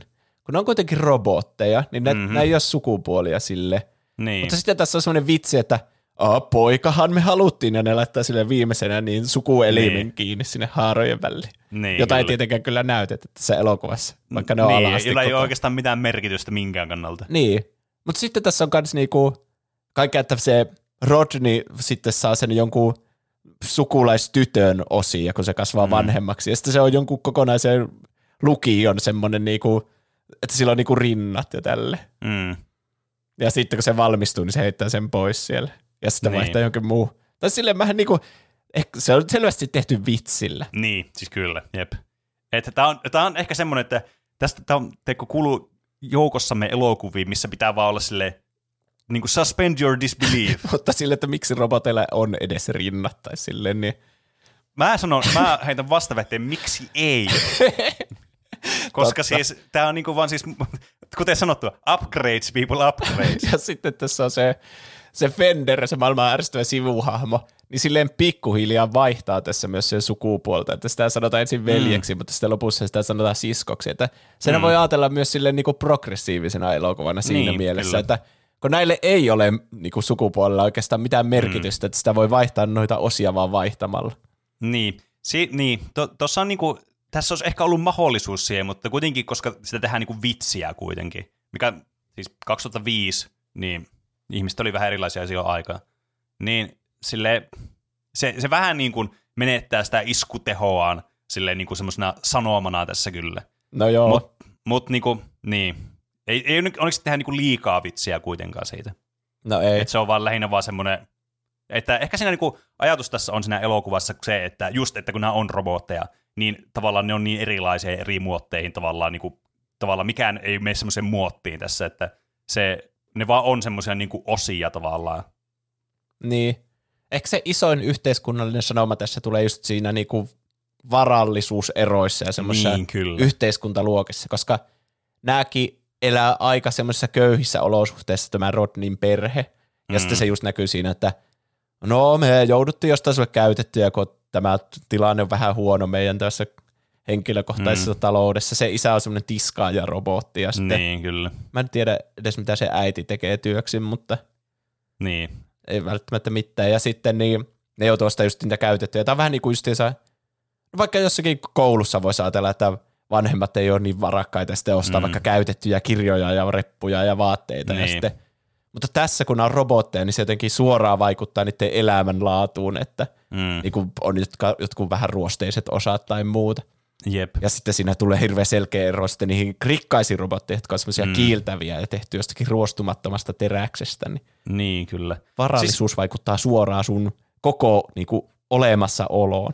Mm, se, mistä mä tykkään tässä elokuvassa, niin kuin visuaalisesti, tällä esteettisesti, mä tykkään siitä, että tässä on menty tämmöisellä, tiedätkö, 60-luvun tämmöisellä retrofuturismi tämmöisellä tyylillä. Niin, Että tää on niinku tosi semmoista niinku, no tää on selvästi niinku, nämä periaatteessa elää niinku tämmöistä meidän universumin 60-lukua tässä silleen niinku esteettisesti, mutta toki tämmöisessä erilaisessa universumissa. Että tää on niinku just suoraan niinku katsoa semmoisia, että missä vanha aikaa, äh, en, entisvanha, miltä kuviteltiin, että robotit näyttää 2000-luvulla, kun tulee robotteja. Että Niin. niin. nämä on just tämmöisiä tosi värikkäitä, tosi tämmöisiä niinku hassun muotoisia ja semmoisia niinku, tiedätkö, siis sitä on vaikea selittää, siinä on jotenkin vaan semmoinen fiilis. Niin, ja tässä on muutenkin vähän semmoista samaa, te, semmoista toivekkuutta, semmoista niinku, mm.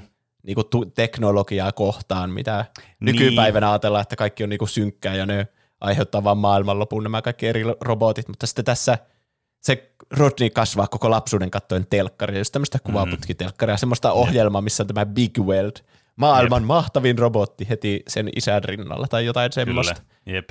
Ja se Big Weld omistaa tämmöisen tehtaan, jossa ne rakentelee kaikkia tämmöisiä kojeita, jonka tarkoitus on parantaa niiden kaikkien robottien elämänlaatua. Mm, Kyllä. ja siinä on just siis Big Weldi, se on semmoinen iso robotti, semmoinen niinku pallomainen.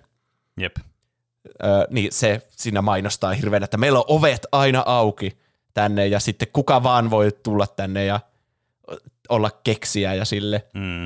Jep. Ja mä tykkään siitä, että se sanoi sen, kun tarve on, se täytetään, että mä en tiedä, Mm. mikä se englanninkielinen versio on. When there's a need, there's a need So, to be filled. when there is a need, you need to fill it, tai jotain tämmöistä.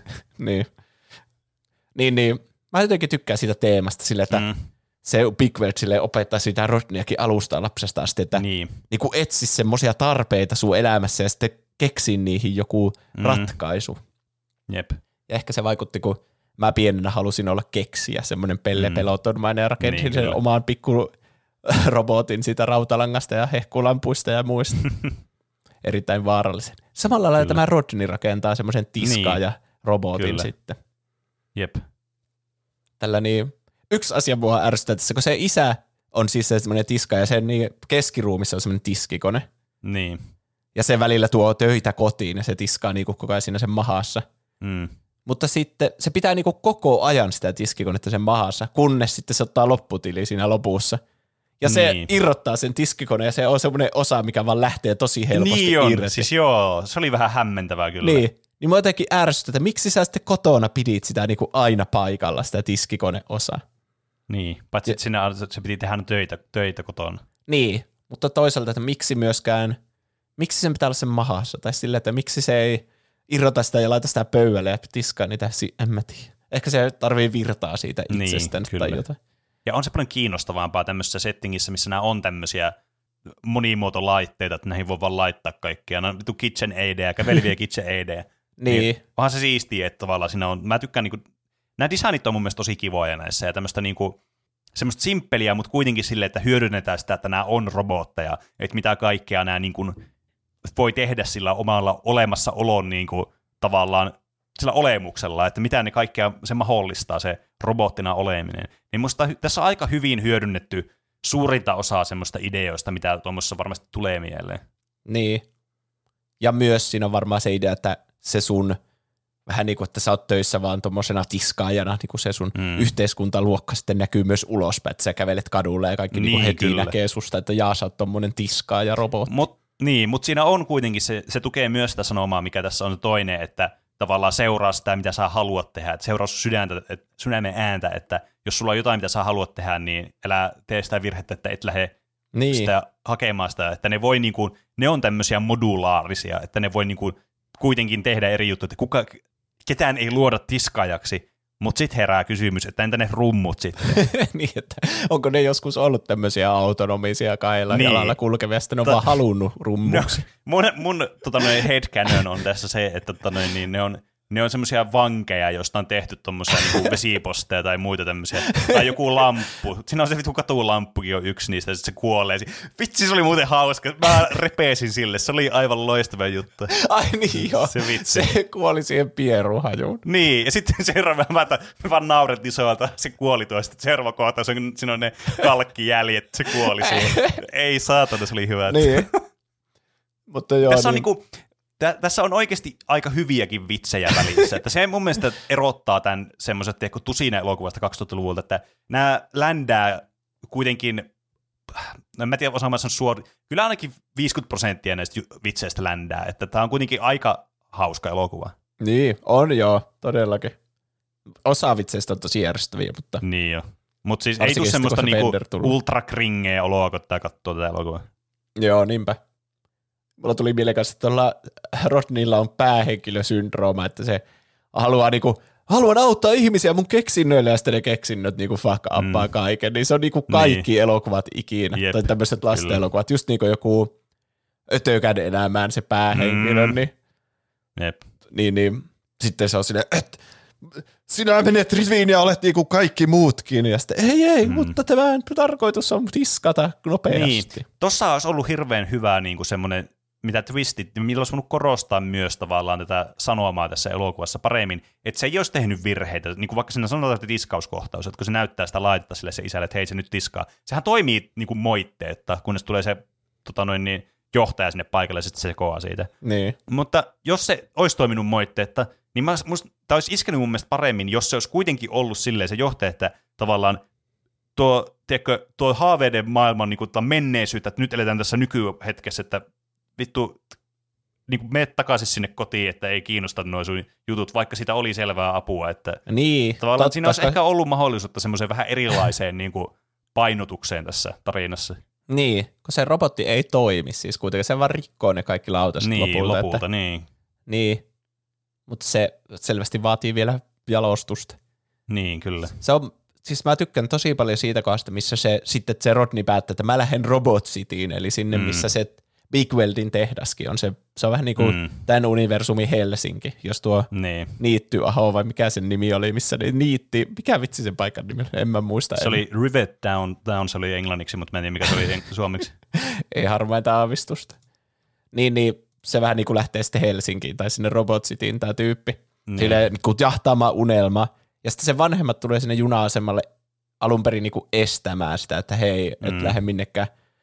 Se äiti niin kuin enemmän sille estää sitä, mutta sitten se isä menee siihen lipputiskille. Mm. Mä tykkään siitä vitsistä, missä se iskä on silleen, että yksi lippu Robot Cityin ja sitten se, se vaimo on silleen, että no mihin sinä nyt oot menossa? niin, jep, mutta sitten se ostaakin sille Rodnille sen. Ja mä tykkään tosi paljon siitä puheesta, minkä se pitää Mm. sille, että, että kuule poika, että mä halusin niin pienen aina muusikoksi, mutta sitten mun vanhemmat sanoivat, että sun pitää valita semmoinen varmempi Mm. tulevaisuuden ammatti. Ja sitten musta pikkuhiljaa tuli vaan niinku tiskaaja, mutta sitten mä jäin ikuisesti miettimään, että mitä jos musta olisikin tullut muusikko. Mm, niin, kyllä. Ja sitten, että sä et saa tehdä samaa virhettä, että mene ja koita olla se keksijä, mikä sä halusit olla, että mm, menee jahtaamaan unelmaasi. Ja mun mielestä Jep. Jep. se oli koskettava hetki. Mulla tulee kylmät väret, kun mä edes mietin sitä. mm. Tämä on mielenkiintoinen elokuva, koska tota, noin, kun tätä katto, niin mä monesti mietin, että mikä tässä niin kuin, mikä erottaa tämän ja Pixarin elokuvan toista, koska Pixaria pidetään näistä tämmöisistä niin kuin tietokone 3D-animaation semmoisena niin kuin nämä länsimaiset tietokone 3D-animaatiot, että niin, ah, Pixar on niin kuin se, mitä Niin. aina ihmiset että nämä on hyviä elokuvia. Et mä mietin aina, että mikä tässä niin kuin, niin kuin mikä tämmöistä erottelee. Mutta ainakin yksi asia, mikä mulle tuli mieleen, mikä tulee sitten seuraavana kohtauksena, kun se menee sinne tota, noin Helsinkiin, mm-hmm. ja sitten tota, noin, niin, ää, siellä on sitten se, se lähtee sitten siellä, sillä ihme masinalla vege sieltä sinne, sillä, kun se haluaa mennä sinne tehtaalle. Niin se, se mikä tässä tulee, tämä tota noin, niin, tää Goldbergin laite, tämä, kun ne joutuu sillä vittu... siis, mä tavallaan niin tykkään siitä ajatuksesta, että tässä niin otettu semmoinenkin mukaan, varsinkin tässä on kuitenkin tämmöistä 60-luvun fiilistä. Mutta ehkä tässä tulee se, että niin kuin, kuitenkin Pixarin elokuvissa pidetään kuitenkin semmoinen, että vaikka ne on tommosia fantastisia ja niissä on paljon tommosia tosi outoja juttuja, niin ne on aika jalat maassa kuitenkin aina. No niin, jep. Et siinä, joo siis kun tuo, se saapuu sinne Robot City, joka on niinku Helsinki. Kaikilla on hirveä kiire ja kukaan Niin, ei auta kyllä. sitä ja mitään. Ja se ei ymmärrä oikein, että mikä tuo oli nyt joku katusoittaja ja tuo oli joku ke- kerjäläinen tai jotain Mm. semmoista. Ihan hukassa. Niin sitten se kuitenkin päätyy sieltä, niin Ah, mä tykkään siitä, kun se menee kysyä apua siltä kuuluttajalta, joka siellä Niin. tekee niitä Ai niin joo. Ja sitten se menee kysyä siltä apua ja sitten se ottaa sen mikrofonin pois, mutta se robotti puhuu silti. sille, Siis tässä on paljon tuommoisia pieniä hyviä vitsejä tässä Niin. elokuvassa just. Jep. Niin, niin, joo, se löytää sitten, että okei, tolla niin kuin julkisella mä menen sinne. Vähän niin kuin, Mm. ta, me jauhetaan tätä vertausta, vähän niin kuin me tultaisiin Helsinkiin ja sitten oltaisiin silleen, että miten näitä metroja ja ratikoita Niin. käytetään, kun meillä ei ole Oulussa mitään muuta kuin tuo linja-auto. Ja sekin Niin. kulkee hirveän harvoin. Jep. Niin, niin se menee niin kuin tämän maailman julkiseen liikenteeseen, joka siis on tuo, mistä Pene selitti tuo Gold, mikä se on, Goldbergin laite. Onko se mikä, onko se Rudy Goldberg vai mikä se on? Miksi? Mä en muista tarkalleen sitä nimeä. Joo. Mutta siis semmoinen, että ne menee semmoiseen palloon ja sitten ne vaan niinku viskotaan siellä menemään. Ne menee välillä raiteilla ja välillä niitä lyödään vasaralla ja välillä niitä spinnataan, välillä ne on vapaa pudotuksella ja muuta. Joka Se siis, on, se on Rube Goldberg Machine. Aika lähellä. joo, niin, niin, joo, ei ole kovin turvallinen tämä tämän maailman julkinen mm. liikenne. Ja se sattuu juuri sattumalta samaan laitteeseen sen Fenderin kanssa, joka on se maailman ärsyttävä semmoinen punainen robotti sitten. Mm. Jep. Se on, se on niinku siis tämän leffan semmoinen kevennys, mutta se myös on vähän semmoinen ärsyttävä, tosi äänekäs ja haluaa koko ajan Niin. sanoa kaikki vitsit mahdolliset, mitä Joo, voi. siis silloin se on vähän liian tota, noin semmoinen päällekäyvä semmoinen, että se vähän niin kuin vie tilaa kaikelta muulta aina. Niin, jep. Mäkään ei oikein On niinku silläkin omat hetkensä, mutta On, on. Siis sillä on, on hyviäkin hetkiä ja semmoisia, että sillä välillä iskee, että sillä on hyviä vitsejäkin välillä. Siis et, niin kuin, ei se koko ajan ole semmoinen tu- turhake, mutta on se kyllä vaikka ärsyttävä suurimman osa ajasta semmoinen, niin kuin, että tämä on just tämmöinen, tämä Jar Jar Binks tässä elokuvassa. joo, just semmoinen. Ja niin, mä tykkään siitä, että se vaan nukkuu siellä julkisessa liikenteessä. Se vähän niin kuin joku on vaan tottunut siihen, että mä kuljen joka aamu tällä metrolla, ja sitten Mm. se Rodney on ihan silleen, mitä vittua, me kuollaan tänne. niin, jep, kyllä. No kuitenkin ne, niiden tiet erkanee sitten sattumalta ja se, se Rodney sitten menee sinne tehtaalle, mutta no niin, ovi ei joka auki. Kuka sulki portin? Niin se sanoo Mm. sille oven tyypille. Sitä ei saa sulkea. Mutta meno onkin muuttunut. Big Weld on poissa pelistä ja täällä on uusi toimitusjohtaja tällä Big Weldin yrityksellä, Kyllä. joka on tämmöinen Ratchet, joka on semmoinen niinku ihan viimeisen päälle kiiltävä robotti. Sillä on niinku semmoinen robottien kravaattikin siinä, semmoinen Mm. punainen. Kyllä. Mun mielestä tosi semmoinen siisti pahis kyllä. Mm. Joo, siis ihan niinku mukiin menevä kyllä. Niin. Ja tää ei ole se pääpahis tässä. Vaikka mun Mm. mielestä ehkä tämä leffa olisi parempi, jos tämä Ratchet olisi Niin pääpahis, koska tämä vähän menee sekaavaksi sitten lopussa. Että Joo, se, se on kyllä totta. Tämän, tämän tota, elokuvan heikoin kohta on kyllä se oikea pahis, sen äiti. Se Joo. jotenkin, siis jos sitä ei tässä elokuvassa olisi, ja se olisi vähän semmoinen niin kuin monipuoli, tai siis niin kuin, se, se, mä tykkään siitä, että se, niin kuin, se ei niin kuin, sille lähtökohtaisesti se, tota noin, niin, se kravaatti bossi äbää, niin se ei ole niin kuin sille, että se ei niinku ole silleen, että no niin, nyt minä kylmäverisesti murhaan tuon entisen CEOn ja minusta tulee uusi CEO. niin. Että se tavallaan, se on vähän semmoinen tiedätkö, epävarma kuitenkin siinä omassa asemassaan, mutta sen persona vähän niin kuin vaan häviää tässä, että se, sen persona muuttuu aina sen mukaan, mitä se äiti sanoo, niin se on silleen, mutta nyt minä olen oikeasti pahis, kun sinä kerroit minulle tuon lauseen. Että se, se ärsyttää mua tässä, että se ei tunnu semmoiselta hahmolta, joka kehittyy siinä elokuvan varrella. Että tähän sopisi niin. Hirveän paljon paremmin semmoinen pahis, että sä ei ole sitä äitiä, ja tämä olisi semmoinen, että tämä vähän niin kuin luulisi, että tämä on niin kuin tekee oikeasti tässä niin kuin sille, että niin kuin pitääkin tässä nykypäivässä pitää tehdä tämmöistä, ja sitten se välillä niin, vähän niin kuin menettää uskon sitten, että ne muut ei ymmärrä sen visioa, ja sitten sen takia se on tavallaan pahis siinä sitten. Et, Niin. Että tässä olisi niin kuin potentiaalia vähän niin kuin monimuotoisemmalle tähän niin kuin pahis käyrälle kyllä. Joo, ja sitten kun se on jotenkin tosi uskottavaa, että täällä on aikaisemmin ollut tämmöinen vähän niin kuin joku toimitusjohtajana on ollut niin kuin yrityksen perustaja, tämä Big Niin. Weld. Ja sitten se on halunnut parantaa maailmaa ja kaikkea. Kyllä. Että me tehdään tämmöisiä keksintöjä, jotka parantaa normaalien ihmisten elää, tai normaalien robottien elämää täällä. Mm. Ja sitten sen vähän niin kuin vähän niin kuin oikeassa elämässä voisi käydä, että sitten myöhemmin palkataan semmoinen, että no nyt, nyt palkataan tämmöinen oikea toimitusjohtaja, joka niin kuin Niin, kyllä. laittaa vähän niin kuin rahoiksi sitten tämän firman. Ja mm. sitten on palkattu tämä Ratchet sinne toimitusjohtajaksi, ja se on silleen, niin kuin, että, että eihän niin kuin tämä firma kannata, että me halutaan niin kuin tuot, se sanoo jopa siitä, että me halutaan niin kuin tuotot tässä niin kuin kasvuun nyt, että, mm. että meidän ei ole hyötyä, vaan niin kuin auttaa niitä selviytymään niitä vanhoja paskoja poistomallirobotteja mm. myymällä niille varaus, joka se ei ole niinku kannattava, että me myydään päivityspaketteja, että mm. niinku nämä on niinku ne, millä laitetaan niin. rahoiksi. Me halutaan, että kaikki on niinku tämmöisiä uusia ja freshejä. Ja... Niin, pakko tehdä voittoa kuitenkin tässä muuttuvassa niin. maailmassa. Toi kyllä hittaa, varsinkin kun katsoo niinku nykyään. Tuntuu, että ehkä siinä on myös vaikuttaa se, että kiinnittää enemmän huomiota tämmöisiin asioihin. Mutta mm. tuntuu, että aina niin kun, siis korporaatiot menee vaan niin ahneemmiksi ja ahneemmiksi, niin tämä jotenkin niin tämä sanoma ei ole ainakaan vanhentunut tässä mitä 20 vuoden aikana, herran jumala. Niinpä. Joo, ja siis ei kai niin, no Applehan on ollut kauan olemassa, mutta mm. niin kuin, jotenkin tuntuu, tämä on niin kuin tämmöinen Apple-mainen yritys, just semmoinen, että niin kuin sanotaan, että me ei haluta, että ihmiset niin kuin korjaa itse niiden puhelimia vaikka, että me halutaan, mm. että joka vuosi ostetaan uusi päivitetty malli. Niin, kyllä. Niin kuin just, että ei kukaan voi ostaa varaosaa iPhone 14 ja korjata se mm. itse, että pitää mm. mennä virallisten jälleenmyyjien kautta ja tälle. Ylipäätään elektroniikkaa ei saa korjata enää nykypäivänä itse jotain, että takuu menee umpeen ja muuta, mm. jos sä avaat sen ja kaikkea. Niin. Just tällä samalla periaatteella. Haluan, että joku, joka vuosi ostetaan uudet päivitykset. Mm. Ja sen takia se sanoo päivityksiä, kuulkaas päivityksiä. päivityksiä, kuulkaas päivityksiä. Joo, noin Ai se vitsi. Sanoo. Toi on kyllä aika hyvä. Toi ehkä, tuossa on ehkä vähän, tuossa on aika kivaa toi kuulkaas jotenkin kivaa, on semmoinen, mitä ei tule hirveästi käytettyä. Se jotenkin sopii tuossa nyt jotenkin. Niin, jep. Joo. Ja tää niin, se, jotenkin se Rodney vaan lentää sinne niiden kesken sen palaverin sinne niiden kokoushuoneeseen mm. ikkunan kautta. Niin, nä, se on mikä, mistä mä en tässä välitä, niin, ja mistä tulee vähän semmoinen B-luokan niin tota, tämmöinen animaatioelokuva olo, niin on just se, että miten nuo ongelmat ratkaisee itsensä. Et tuntuu, että kukaan ei oikeastaan niin kuin, tehnyt mitään semmoista, niin kuin, että oppi jotakin ja sen takia ratkaisee tämä ongelmat. Ne vaan niin kuin, ratkaisee ne ongelmat vaan silleen, niin kuin, koska juoni vaatii sen, että niin. se nyt lentää sillä robotilla, koska sen täytyy päästä sinne.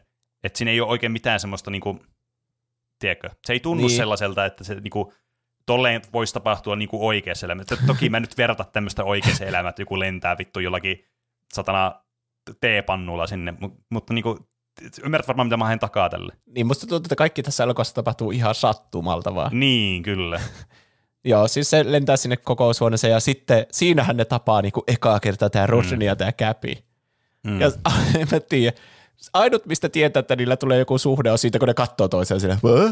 Niin. Ja siitä, että se ei ollut ihan messissä siihen ultrakapitalismiin, mitä se kannatti se niin, johtaja. Niillä on hiukan samanlaiset mielipiteet siinä. Niin. No sitten se kuitenkin heitetään pellolle siltä se Rodney.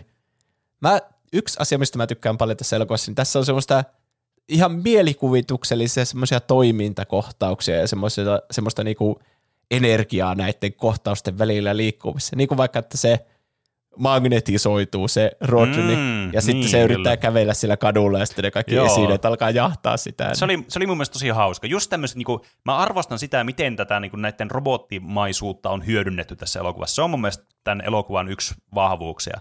Niin. Että se, että ne on robotteja, niin sillä on merkitystä tässä elokuvassa. Jep. Se sitten pyörii siellä kadulla ja se törmää siihen Fenderiin sitten myöhemmin. Kyllä. Ja siitäkin tulee ihan semmoisia hassuja mielikuvituksellisia kohtauksia, kun siellä Fenderillä lähtee pää sitten irti. Mm, se yrittää varastaa sen jalkaa itselle. Siinä on jotenkin niinku, tässä on, Joo, tässä on hyviä, hyviä semmoisia niinku, tiedätkö, hetkiä tässä elokuvassa. Semmoisia, että tässä niinku osuu semmoinen niinku, hauska tämmöinen lapsille suunnattu tämmöinen niinku, komedia teko animaatioelokuva, mutta sitten myös siinä on semmoisia oikeita teemoja, oikeita niin kuin, oikea elämän juttuja tämmöisiä niin kuin, mukana tässä mikstuurissa. Niin tämä, tämä välillä niin kuin, pelaa niihin tosi hyvin, mm. vaikka ehkä suurimman osa ajasta tämä vähän heittää ohi niistä.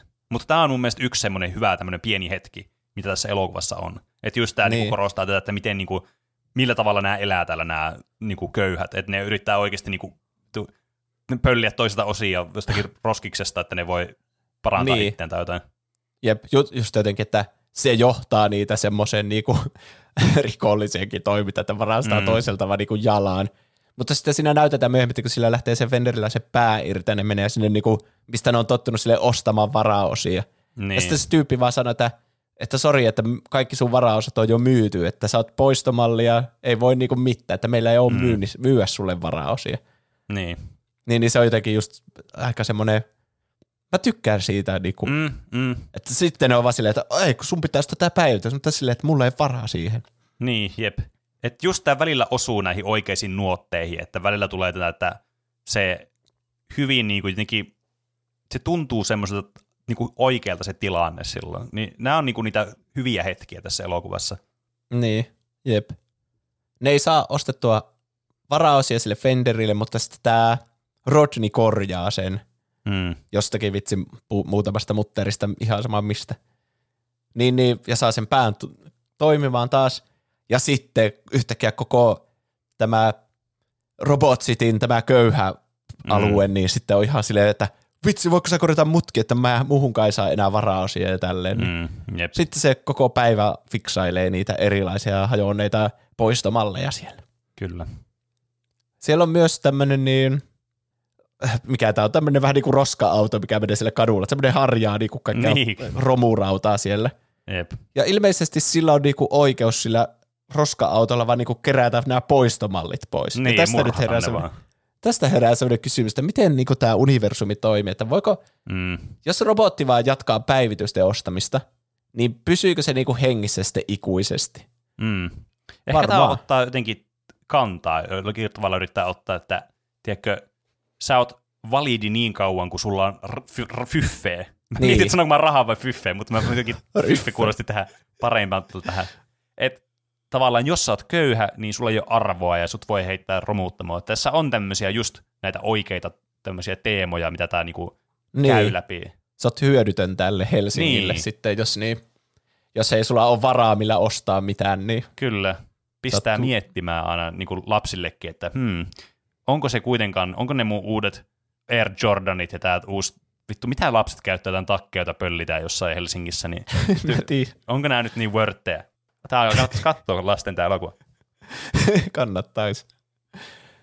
Niin, tässä esitellään sitten tämä oikea pahis, eli tämä Ratchetin äiti. Mä en muista mm. sen nimeä kyllä. En mäkään. Mutta se sitten vetää tätä, niinku, tätä kierrätysmestaa sitten täällä kadu, katujen alla, jonne nämä romut viiään. Ja sitten ne sulatetaan ja niistä tehdään sitten niitä päivityksiä. Tai sitten se Ratchet Mm. myy sillä Big Weldistä niinku eteenpäin. Niin. Ihan mielenkiintoinen konsepti, mutta silleen, että mun mielestä sitten kun tästä tulee tä- tästä Ratchetista vaan semmoinen räsynukke, joka on vähän niin kuin, että se äiti hallitsee sitä silleen, että Mm. se tekee niinku mitä se haluaa, mutta sitten mä en enää tiedä mikä tämän niinku moti, tai siis mikä tämän motiivi on tämän pääpahiksen sitten.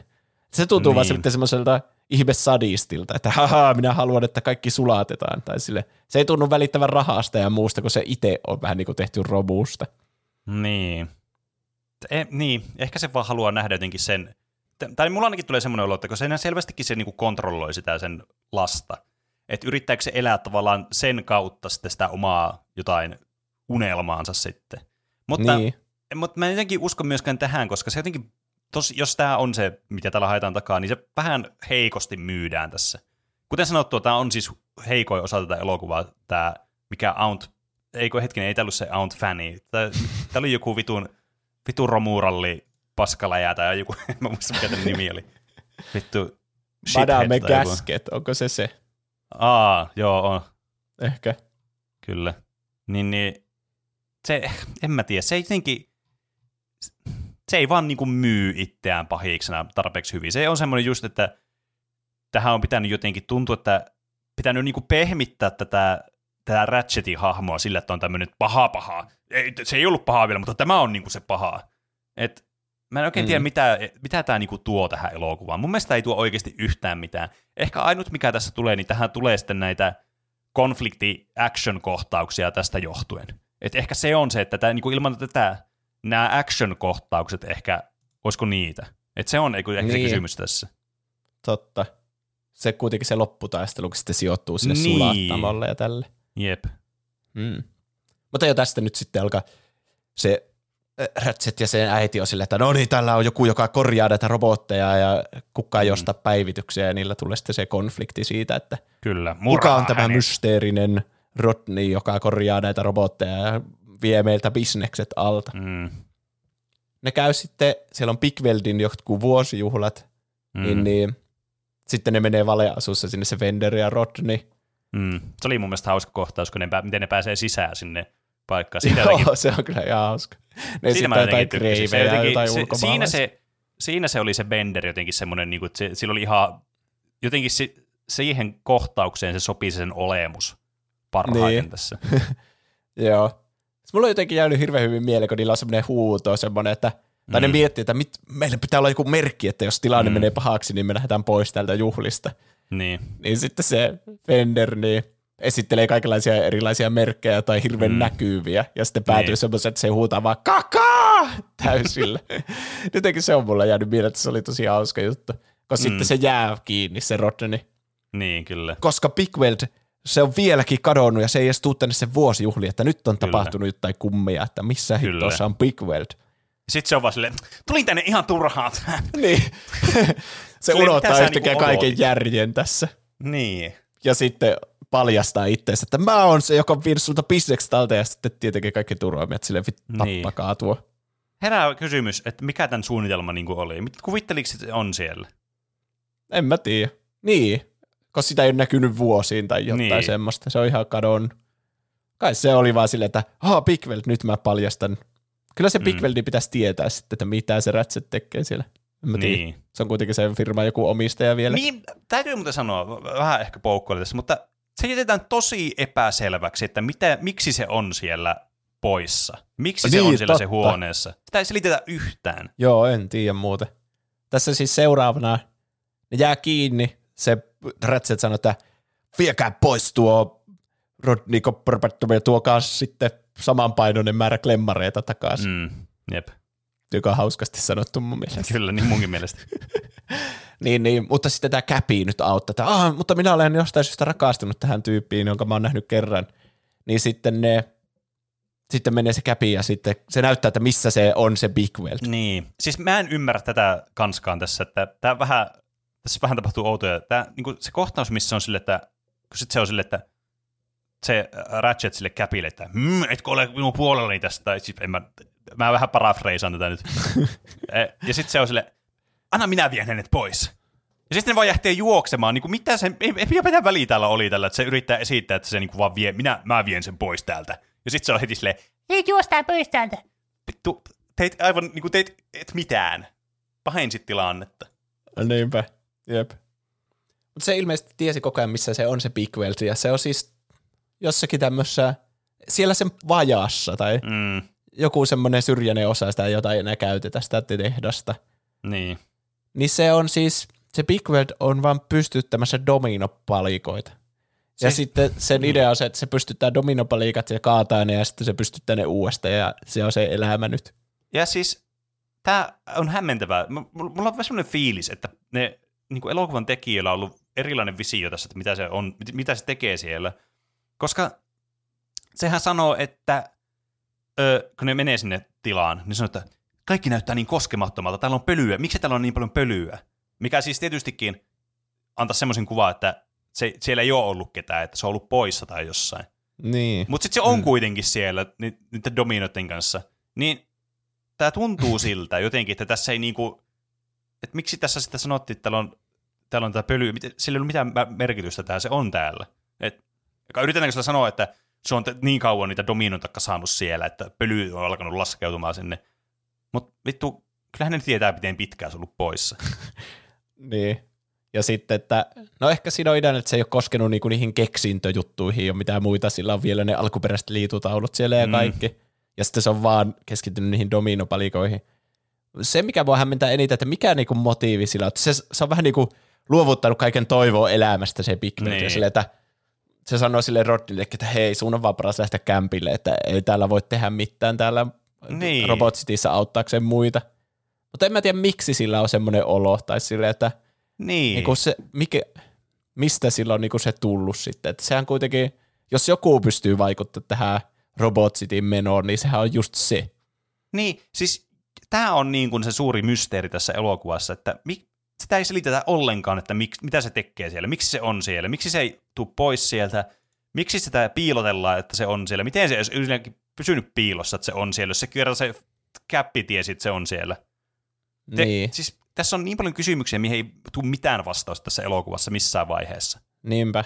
Jep, että mitä on niinku tapahtunut tässä, miten Niin. tämä on vaihtunut tämä valta sitten siinä Ja sitten kuitenkin tämä vaikuttaa siltä, että tässä on aktiivisesti tehty jotakin, koska tällä Ratchetilla se äitillä oli keskustelu aikaisemmin tässä elokuvassa, missä se sanoi, että sinun pitää tappaa ko- se pitu läskirobotti. Sitten se on silleen, ei tarvitse, minä olen ottanut tehnyt sitä varmaan, että hän ei tule takaisin. Mitä? You did absolutely fucking nothing. Mitä tässä tapahtuu? Niin. No se sitten, niin sitten se Rodney vähän niin kuin silleen, no eikä täällä voi mitään tehdä ja lähtee kotiin ja sitten kaikki ne sivuhahmot tulee nyt silleen kannustamaan sitä, että ei, et sä voi luovuttaa, että sä oot herättänyt toivon täällä Robot Cityssä, että mm. me tehdään asioita, että me saadaan asiat kuntoon ja asiat hyvin taas köyhille roboteille täällä. Mm. Ja jopa Big Welt tulee sitten ja muutti mielensä, että nyt me lähdetään sinne takaisin sinne yritykselle ja siirretään valta takaisin tälle Big Weltille pois Ratchetilta ja korjataan mm. nämä asiat. Jep. Sitten ne tekee sen, ne menee sinne firmaan, suoraan kävelee sinne Ratchetin luo ja no niin, nyt valta siirtyy taas. Mä en kyllä tiedä, miksi ne kaikki turvamiehet sitten on sen Ratchetin puolella. Niin, toi on kyllä Big- yksi kysymys. Niin. Onko ne niinku vaan sille laitettu ne turvamiehet sen jälkeen, kun se on tullut sinne se Ratchet, että ne on niinku sen turvamiehiä, eikä niinku sen yrityksen turvamiehiä. Niin, että se käyttää jotain yksityistä Niin, palvelua siellä. jep. Niin, mutta sitten siinä tulee jonkinlainen kahakka sitten taka-ajokohta. Sen, mä mietin, että, mi, niinku, että sen takia varmaan se Big Weld on semmoinen iso pallomainen, että siinä voi olla Mm. toimintakohtaus siellä samassa, missä siellä julkisen liikenteen verkostossa. Niin, Siinä voi tulla semmoinen, että ne laskeutuu niin sitä, sitä Rube Goldbergin masiinaa, Niin. mikä se olikaan takaisin sitten. mm, Ja sitten Big Weldillä jotenkin sen aivot menee hajalle kyllä, hetkellisesti. pitää korjata sen päähenkilön niitä. Niin. Hei, mä tykkään siitä, kun monet asiat tässä se Rodney joutuu tekemään korjaamalla jotain. Mm. Niin kuin, että miten se selviää, että se ei vaan lyö turpaa vastustajaa, vaan se aina korjaa jotain.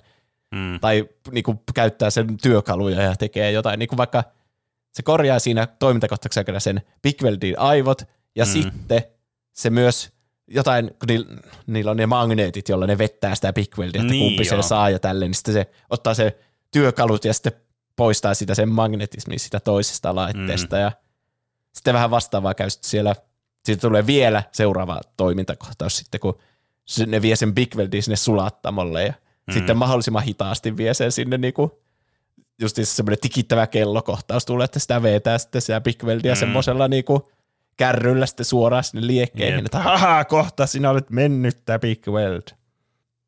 Ja sitten niiden kaikkien robottien ystävien, Rodnin ystävien, joita se on kerännyt tässä matkan varrella, niin niiden pitää mennä sitten pysäyttämään se kyllä. ja Sitten pelastamaan saa ja muuta. päivityksiä, kuulkaas päivityksiä. Niin. Se on ihan hauska kohtaus, missä ne tekee juuri niitä päivityksiä niille, että nyt tehdään Mm. kaikista taistelurobotteja. Kyllä. Ja sitten sillä on oma armeija sillä Ratchetin äitillä siellä. Jep. Ja, ja sitten ne kaikki köyhät robotit tulee auttamaan niitä. Tulee Mm. kunnon semmoinen suorastaan Taru Sormusten herrastamainen taistelu sinne sitten lopuksi. Jep. Ja niillä kaikilla on jotkut omat kohtaukset, miten ne teloo niitä muita robotteja. Se on erittäin kummallinen se Fenderin tapa, että se alkaa tanssia jotain Britney Spearsin. Joo, siis aa, se, se on ehkä semmoinen kyllä, klinke. se, se oli kyllä vittu turbokringeä. Siinä vaiheessa mä olin silleen, joo, ei, siis mi, miksi? Että niinku, Nyt kun se on muuttunut vaan- naiseksi, niin se erikoisuus on tanssia Britney Spearsin tahdissa. niin.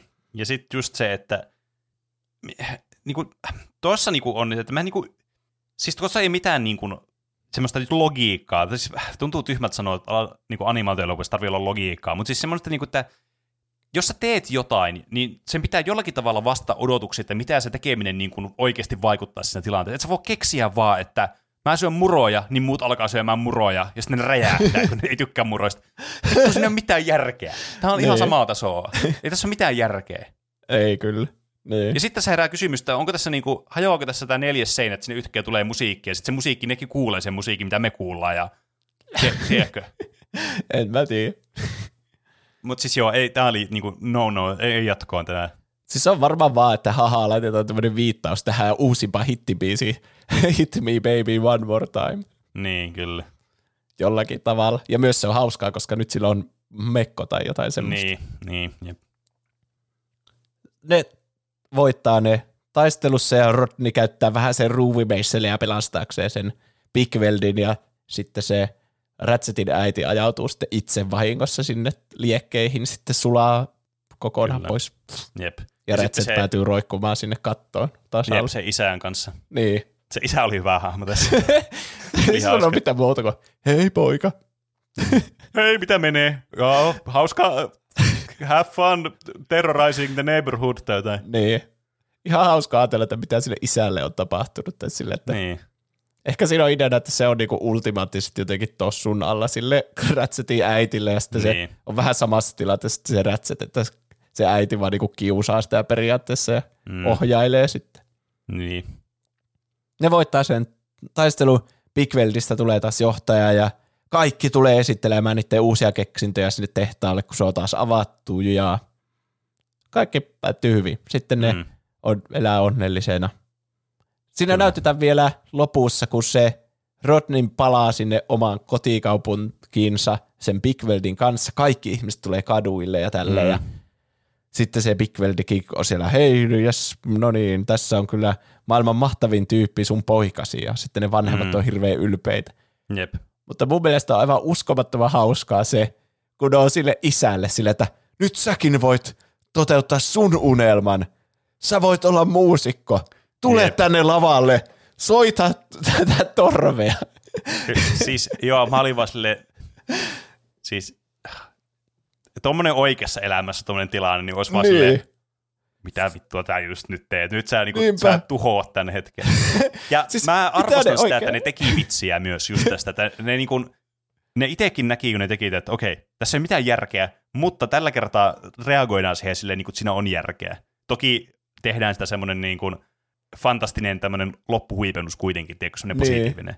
Mutta niin se, että tässä niin kuin, edes otetaan huomioon sitä, että no vittu, jos sä oot soittanut viimeksi 20 vuotta sitten jotain instrumenttia ja sitten yhtäkkiä, että hei, soita tää, niin se ei mene Niin. kovin hyvin. Jep. siis se on painajaismainen tilanne. Niin on. Että me tommonen, niinku suoraan ihmisten unissa. eteen, ja kun sille tuli koko tilanne yllätyksenä, että siellä on ne kaikki ihmiset siellä Niinpä. kaduilla ja tälleen. Niin.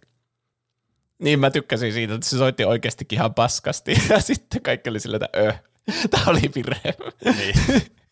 Se on kyllä Sinne, tavallaan meni, aika sinne meni onnellinen loppu. Niin, vaikka se onkin vähän silleen kringeä sen isän puolesta.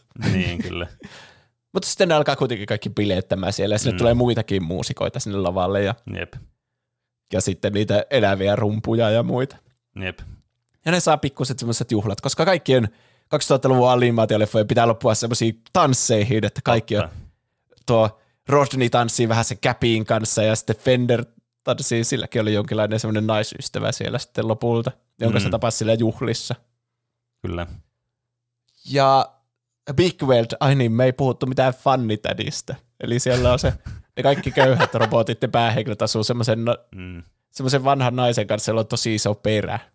Niin, kyllä. Sillä on niinku periaatteessa perävaunu vähän niinku, mutta se on sen Mm. niinku pe- peppu vähän niinku. Sitten ne Niin, matkustaakin siellä. Niin, Joo, aivan jotenkin- siis massiivinen berberi siis vaan. niin. Se on hauska, kun ne... Siitä tulee yksi hauska kohta. Siis siinä on hirveänä kaikkia perävitsejä. niin. Niin kuin siitä, että sillä on iso peppu ja tälle. Ja sitten se Big Weltkin sanoo, että no mä oon itsekin vähän tämmöinen muodokas kaveri, niin kyllä mä tykkään tommosista muodokkaammin. Sitten se keskeyttää se niin se, että hei, mä en puhunut siitä miksi tosta naisesta tai sillä. Niin, joo. Mä en muista tarkkaan, miten se vitsi meni. Mutta se on ihan hauska, kun ne tekee kainalopieruja, jos se ei mm. mitään järkeä, koska miten robotti voi tehdä kainalopierun. Niin, niin, niin sitten se fannitat ja sille antakaa kun minä näytän, ja sitten se tekee sen maailman isoimman pierun. kyllä. Ja sitten sit- siinä on se, ka- se katulamppu siinä pihalla ja sinne tulee ne kaasut ja sitten se tukehtuu siihen ja kuolee. niin, ja kuolee. Siis se oli kyllä, siis se oli, siinä oli niin kuin, siinä oli pieruvitsi vedetty niin kuin, aivan niin kuin maksimaaliseen niin kuin onnistumiseen kyllä. niin, ja se yksi on, että fannit tätiin, me tehtiin noita kainaloilla. Sitten se on mm. oi anteeksi. Se on aika hauskaa kyllä. Siis toi, toi on, toi on niinku well executed fart joke. Niin, jep. Mutta niin, Big Weld ja sen fannitäti päätyy yhteen ja oo, kaikki nyt tanssii siellä onnellisina pariskuntina. Jep. The end. The end. Mun mielestä on yllättävän hyvä leffa. Niin, kyllä siis tietenkin niin kuin tostakin, tästä aiheestakin huomaa, että muutamia kompastuskiviä aina sieltä täältä löytyy, että ehkä se syy, miksi tämä on jäänyt vähän tämmöiseksi vähemmän tunnetuksi elokuvaksi, että tätä ei ole ollut semmoinen, tiedätkö, timantti siellä joen pohjalla. Mutta kun siitä huolimatta kuitenkin aika hyvää tekeele. Mä sanoisin, että tämä on niin kuitenkin, niin kuin, just niin kuin sanoin, että 2000-luvun näistä animaatio 3D-elokuvista, niin kuitenkin siellä positiivisella puolella, tiedätkö? On joo, jep. Ja osa asioista on tosi ajattomia, semmoisia, jotka on kestänyt. Just se, mm. se keskeinen konflikti, että ne haluaa korjata itseään ja sille mm-hmm. muuta, ja sitten se yritys on sille se kapitalismi on sille, että siis e, niin. se, se, se on, että että ei tuosta meille hyötyä rahallisesti, että te vaan korjaatte itseänne mahdollisimman halvalla, että me mm. halutaan myydä näitä oikeasti tuottoa tuovia, näitä päivityksiä. Kyllä. Hyvin ajankohtaista vieläkin. Niin, jep semmoista asiat toimii hyvin, sitten on vähän semmoisia, jotka ei toimi niin hyvin, semmoisia vanhentuneita niin. asioita, mutta Jep. kokonaisuutena positiivinen kokemus minusta. Kyllä, mä sanoisin, että tämä oli kuitenkin, niin kuin, tätä oli ihan mukava katsoa tämä elokuvaa. Kyllä, tämä, niin kuin, kyllä tästä jäi parempi mieli kuin, että ei katsonut tätä. Niin, jep. Se on Suuri kehu, mitä voi tehdä, antaa tämmöiselle epä-Disney- tai epä-Pixar-elokuvalle. Mm. Hmm. Mutta mitäpä muuta sä oot tehnyt tässä viikon aikana? No, tässä on ollut kauheasti kaikkea niin hässäkkää nyt, kun me ollaan siis ensi viikolla muuttamassa Jyväskylään. Nyt se tuli sieltä, jos olitte kuunnellut, jos ette ollut kuunnellut siis tuota niin, niin testin autosta, niin te, tai siis pre-showta, niin se oli asia, mikä siellä mainittiin, että tosiaan sinne on muutto viemässä tässä viikon päästä. Ja voin nyt tässä sanoa, että ensi viikolla mä en valitettavasti tästä johtuen pääse jaksoon mukaan, mutta ensi, sitä seuraavalla viikolla sitten kaikki Benefanit saa itkeä ensi viikolla, mutta sitä seuraavalla viikolla naurattaa, kun on taas paikalla päällä. Mutta mikä oli se jännittävämpi asia, no, niin. mikä niin kuin, tapahtui juuri tällä viikolla, niin me oltiin kaverin kolmikymppisillä. Ja mentiin sitten Ouluun siitä niin yöelämään jatkoille. Ja uskomatonta, siis kaksi henkilöä tuli multa kysymään tota noin, niin baarissa, että onko mä Pene, ja mä sanoin, että joo, ja sanoin, että ne on podcastin faneja. Aha. Aivan käsittämätöntä. Ja siis tämä on vielä niinku eskaloitu tämä keskustelu, että niinku tuli juteltua varmaan niinku tunti siinä vaan. Oho, jaa. Et siis oli siis aivan erityisen niinku mieluisaa, tota noin, niin, niinku, että tuli niinku tunnistaa, että kiitokset vaan Vauhuville ja Shirolle.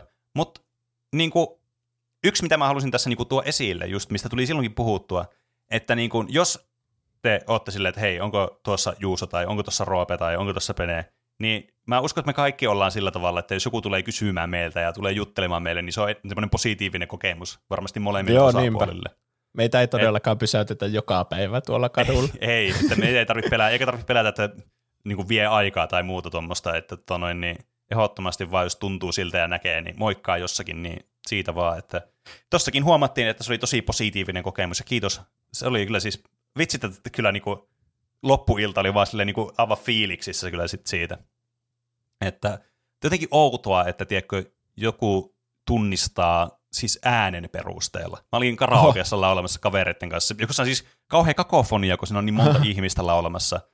Mutta siitä huolimatta tuli sille, että hei, kuulit sä tuossa karaokeassa, kuulit ihan peneeltä, oot sä penee? Ja mä olin sille, joo. Niin, miten te ihmiset teette ton? Mikä tämä on tämä salaisuus tähän? Niin en ymmärrä. Mutta hyvä, että te osaatte tehdä sen, koska mä en osaa sitä tehdä. Se on, että kuuntelee 250 jaksoa tupla. Niin ehkä se on. Että se miettii sitä tunteena, niin se on varmaan niin kuin siis lähe, lähennellä jo jotakin 700 tuntia varmaan niin kuin materiaalia. niin, jep. Enemmän kuin mitä meidän vanhemmat kuuntelee meitä. no hei, voi olla. Voi olla, se on ihan mahdollista. Tunnette meidät paremmin kuin meidän vanhemmat. Se on tätä parasosiaalista niin kanssakäymistä niin nykyaikana. Niin. Mitä?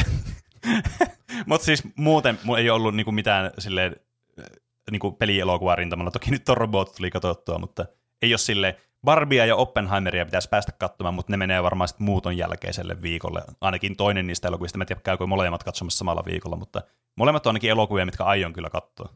Joo, jep, sama täällä. Mitäs sä oot tehnyt viime viikolla? Mä oon kattonut liudan elokuvia. O- Okei. Okay.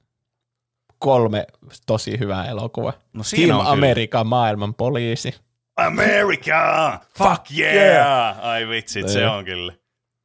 Se on kyllä niin poliittisesti epäkorrekti elokuva On. voi. Mutta siis mä oon nähnyt sen aikaisemminkin, mutta silti mä ehkä nauroin eniten, mitä mä oon naurannut ikinä millekään elokuvalle. Se Oho. on ihan helvetin hauska vieläkin.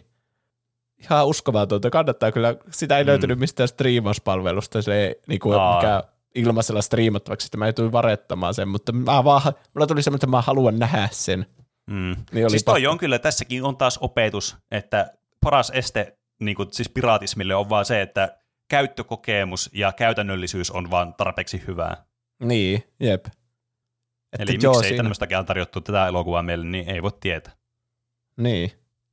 Siis me, ja sitten viikonloppuna ihan eri ihmisten kanssa, kun kenen kanssa mä katsoin sen elokuvan, niin mä olin vaan se, ei vitsi, että se on maailman hauskin se oksennuskohtaus siitä Team Amerikasta. Me katsottiin varmaan viikonloppuna kolmesti se YouTubesta, ja mä nauroin sille joka kerta yhtä paljon. Mä, muistan, mä en muista siis mitä siinä kohtauksessa tapahtuu, mutta mä muistan, että siinä on todella eksentrinen oksennuskohtaus siinä elokuvassa. Joo. Kannat, voi vähän niin katsoa semmoisena mainoksena tästä Team Amerikasta. Team America World Police uh, Throw Niin. Up scene, vaikka YouTubesta. Kyllä. Sitten mä katsoin Fantastic Mr. Foxin, Aa, ihan tämän takia, että se on Wes Andersonin ohjaama ja me mietittiin semmoista elokuvaohjaajiin liittyvää aihetta, joka on tulossa, mm. niin se oli jäänyt mulla näkemättä. Se oli kyllä tosi hyvä. joo, mäkin olen joskus sen nähnyt, mutta siitä on kyllä tosi pitkä aika. Joo. Mä Siis tykkään sitä niinku- tyylistä. Se on jotenkin semmoinen tosi semmoinen omaperäinen, kun se on nyt näillä nukeilla tehty. Joo, niinpä. Stop motion animaatio. Ja se on just muistuttaa semmoista niinku, vähän niin kuin olisi vaan muutettu joku lasten kirja eläväksi. Että siinä on Niin, samanlaista totta. fiilistä ja tosi hauska ja tosi Joo, niinku, niin on. ja toimi aikuisillekin, että se ei ole mikään niinku pelkästään lasten elokuva. Mm. Mä sanoisin, että se on melkein enemmän viihdyttävää aikuisille kuin lapsille, mm. mutta, mutta tosi hyvä, että semmoista tehdään vielä semmoista stop motion animaatiota. Tai en mä tiedä, siitäkö varmaan joku yli 10 vuotta, kun se on Niin, tullut. jep. Ai vitsi, vastaan se tuli sitten, katsot 15 vuotta sitten. Niin. Ei, herran jumala. Mä oon niinku se Matt Damon siitä Saving Private Ryanista, missä se vaan muuttuu vanhaksi. Aa, niin joo, joo. Ja sitten kolmas leffa oli Tenet.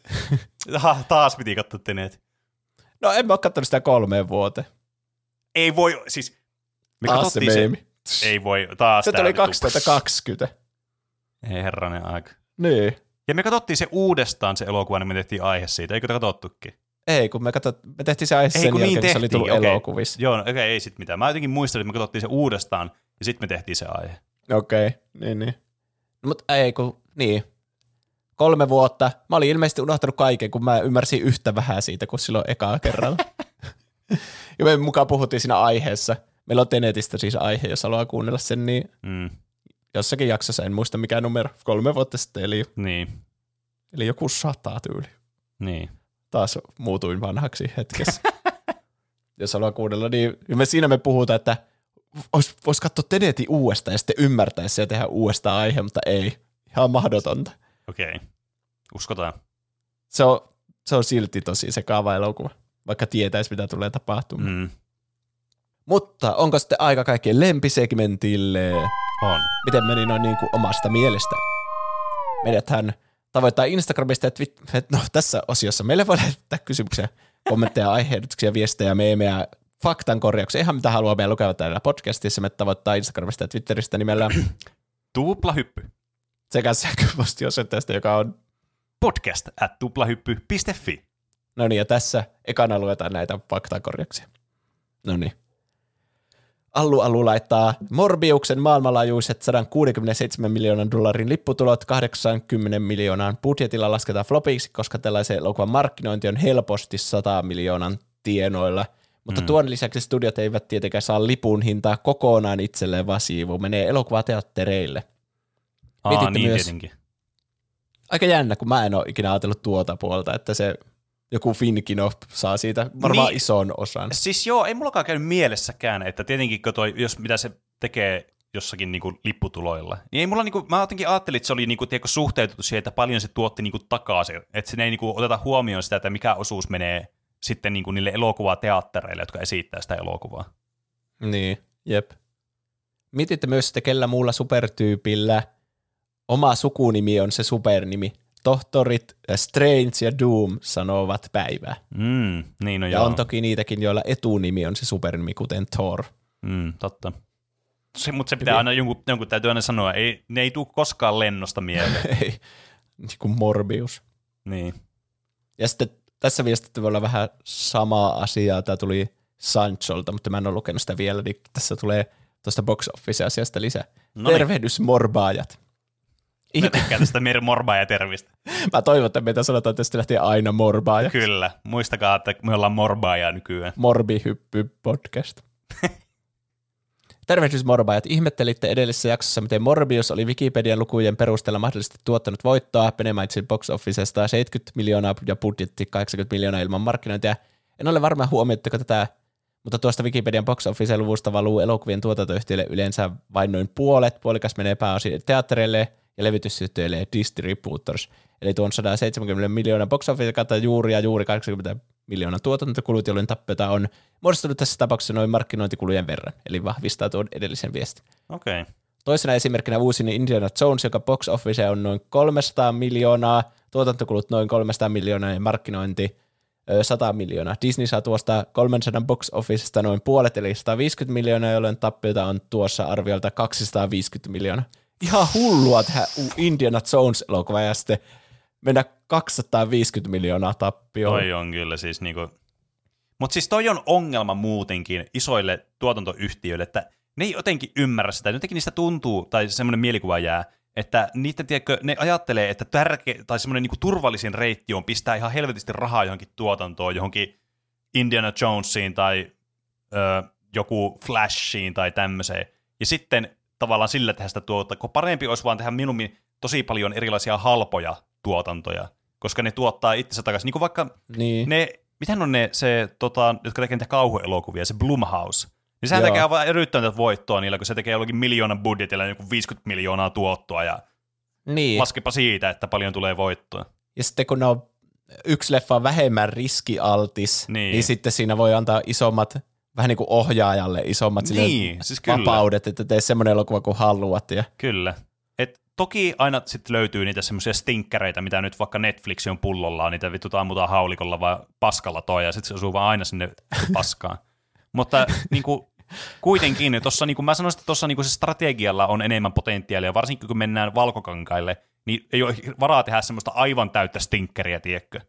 Niinpä. Että luulisin, että sen verran laatua löytyy, että voi tämmöisellä mielikuvituksella konsepteilla menestyä sitten. Niin. Tämä viesti jatkuu vielä. Hollywoodin tuotantoyhtiöiden kirjanpitokäytännöt eivät ole erityisen transparentteja, minkä takia eksaktien voittojen laskeminen yksittäisten elokuvien kohdalla on todella haastavaa, mistä termi Hollywood Accounting ää, jonkinlaisena hihavakiona elokuvien break-even pointista voi käyttää kaksi kertaa tuotantokulut plus markkinointikulut, mutta tämäkin vaihtelee tapauskohtaisesti, eikä markkinointikuluja yleensä ilmo- tätä yhtä selkeästi kuin tuotantokuluja. Mm. Jos kiinnostaa enemmän, niin Redditissä on Box Office-kanava, jossa harrastelijat yrittävät laskea näitä auki. Jos tässä on jotain informatiivista, niin voitte sisällyttää jakson. Jos ei, niin smashatkaa sitä deleteä. It's Morbin time. Mun mielestä tuli mielenkiintoinen. Toi oli, juttu. mun mielestä tämä oli niinku, tää hyvin morbattu siellä kotisohvalla tai missä Kanssa lie- morbaaja. Kyllä, Kyllä. kiitos morbaaja tästä. Sitten meillä tuttuun tapaan tulee kaikenlaisia aiheehdotuksia joka viikko. Mm. Öö, Maukka laitto, kai Barbenheimerista saadaan jakso, eli tästä Barbista ja Oppenheimerista. Mm, kyllä. Se olisi kyllä Mä- siisti tykkään- että sinne molemmat. Mä tykkään siitä, että tota noin, niin näillä on semmoinen samanlainen synergia, kun muistatko, kun tuli Doomi, mä en muista, oliko se Doom Eternal taisi tulla samaan aikaan kuin sen tota noin, Animal niin, Crossing. Animal Crossing. Niin sitten Niin. tuli tää, tää synergia-markkinointia, tuli tää tämmöistä niinku synergia-meemeilyä. Mun mielestä niin. Niin. aivan loistava, tää on niinku toimii. Tää on, niinku, tää on kans niinku semmonen, niinku, että tää toimii paremmin kuin mikään maksettu markkinointi oikeasti. Niinpä. Siis joo, mulla, en tiedä, olisiko tullut mieleenkään sille, että haluan käydä katsomassa molemmat vaikka samana päivänä, niin, mutta kyllä. sitten jos mä en olisi ollut mökillä viikonloppuna, niin mä olisin varmana ollut sille, että perjantaina sille liput molempiin ja sitten käy katsomaan Mm. peräkkäin vaikka. Ihan Kyllä. puhtaasti sitä takia, kuinka hauskaa. Ja molemmat on hyvin arvosteltuja leffoja näköjään. Mm. Niin Jep. Varmaan käyn katsomassa molemmat. Ette voi estää minua. Kuka, kuka En ei voi estää. estämässäkään mua. ja sitten, luetaan vaikka tuo Neverin viesti. Olipas hauskaa kuunnella ihan eka jakso, jossa Juuso ja Pene pohtii, että jos joku kuuntelee sitä vuosien päästä, niin saa korvakasvaimen. Vielä toistaiseksi korvani voivat ihan hyvin. Tää on aika hyvä. Tässä on just tämmönen hyvä throwback, kun me ollaan nyt kahdestaan täällä. Niin, jep. Häh, Hmm. mitä? Ehkä meidän taso on vaan pysynyt niin Niin. samanlaisena. Ehkä meidän pitäisi kuunnella. No okei, mä veikkaan, että me ei voi pystyä enää kuuntelemaan sitä ekaa jaksoa. Mä veikkaan, että se kuulostaa meidän korvan korvakasvain syövä akselilla. Niin, en tiedä. Mä ihan mielelläni kuuntelen aina niitä vaikka 200, no jotain jo- jossain sadan Niin, molemmin kyllä. puolin, niitä niinku semmoisia muutaman vuoden takaisia jaksoja ja Niin. vanhempi. En ole kuunnellut hirveänä niitä ihan ekoja, mutta hyvä kuunnella, että ne toimii vieläkin. Mm. Ja ihmiset kuitenkin monet aloittaa sitten ekasta jaksosta. Niin, niin en tiedä, kääntyykö ne sitten heti 360 astetta, että Niin. ei ollut mun podcasti, mutta Niin. tai sitten toiset kuuntelee semmoisella memento-tyylillä, että Mm. mm. aloittaa uusimmasta sitten toisiksi uusiin ja niin edespäin Niin. ja päätyy sinne ensimmäiseen. Mä veikkaan, että monet kuuntelee silleen, että ne näkee jonkun podcastin, tai siis tämä on niin mun hypoteesi, miten mä teen YouTube-videoiden kanssa. Mä näen jonkun kiinnostavan, ja sitten mä kuuntelen sen, ja sitten mä näen jonkun seuraavan kiinnostavan samalta, ja sitten mä alan käymään läpi sitä Mm. tuotantoa enemmän. Alusta ylöspäin, mm. niin kuin, No alusta uusimpaan. Joo. Hmm. Mutta siinä teille kesälle tekemistä kuunnella ekaa jaksoa ja siitä eteenpäin. Me poltettiin silloin monia hyviä aiheita, niin kuin kaikkea Crash-trilogia ja Harry Potter-pelejä niin, ja kyllä. mitä niin, muita. Jep. Mistä nyt olisi niin vois pe- tehdä sen enhanced-versio, mutta niin joo. Niin, ei tule remakeja tuplapyy-aiheesta. Niin, Vai ainakaan tuleeko? vielä. Joskus varmasti tulee. Mä, niin, mä veikkaan, että tää, se, se vaan joskus koittaa, haluttiin me sitä tai ei. Niin. Tai halusitte te sitä tai ette. Ehkä ja sitten on helppo verrata, että onko uusi vai vanha Mm. mm. parempi. Vähän niin kuin Se. voi verrata Resident Evil 4 ja sen remakea Mm, toisiinsa. Totta. Mutta joo, siinä oli jotain aiheehdotuksia ja viestejä, mitä meille oli tullut. Hmm. Meitä voi tukea Patreonissa. Kyllä. Nimittäin osoitteessa patreon.com kautta tuplahyppy.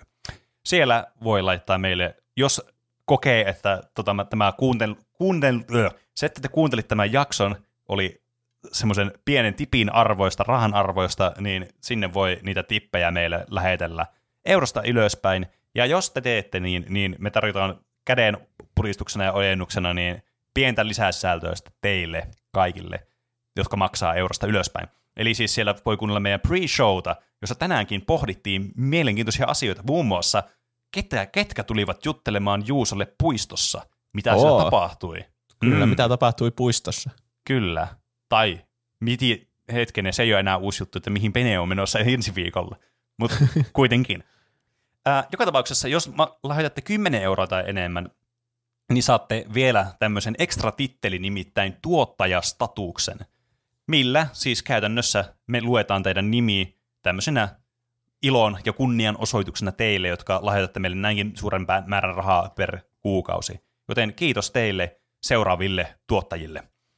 Katsokaa Stargate, Mr. Arctic 197, Emppu, meidän lempikuuntelija Suori Piiru, hei hetkinen seis, Huldanen, Mursu Perhonen, Yötöitä tekevä ja tupla triplahypyn julkaisu aikaan tyytymätön Nude 22 PS lupaudun antamaan kaikki rahani Mr. Ukolle.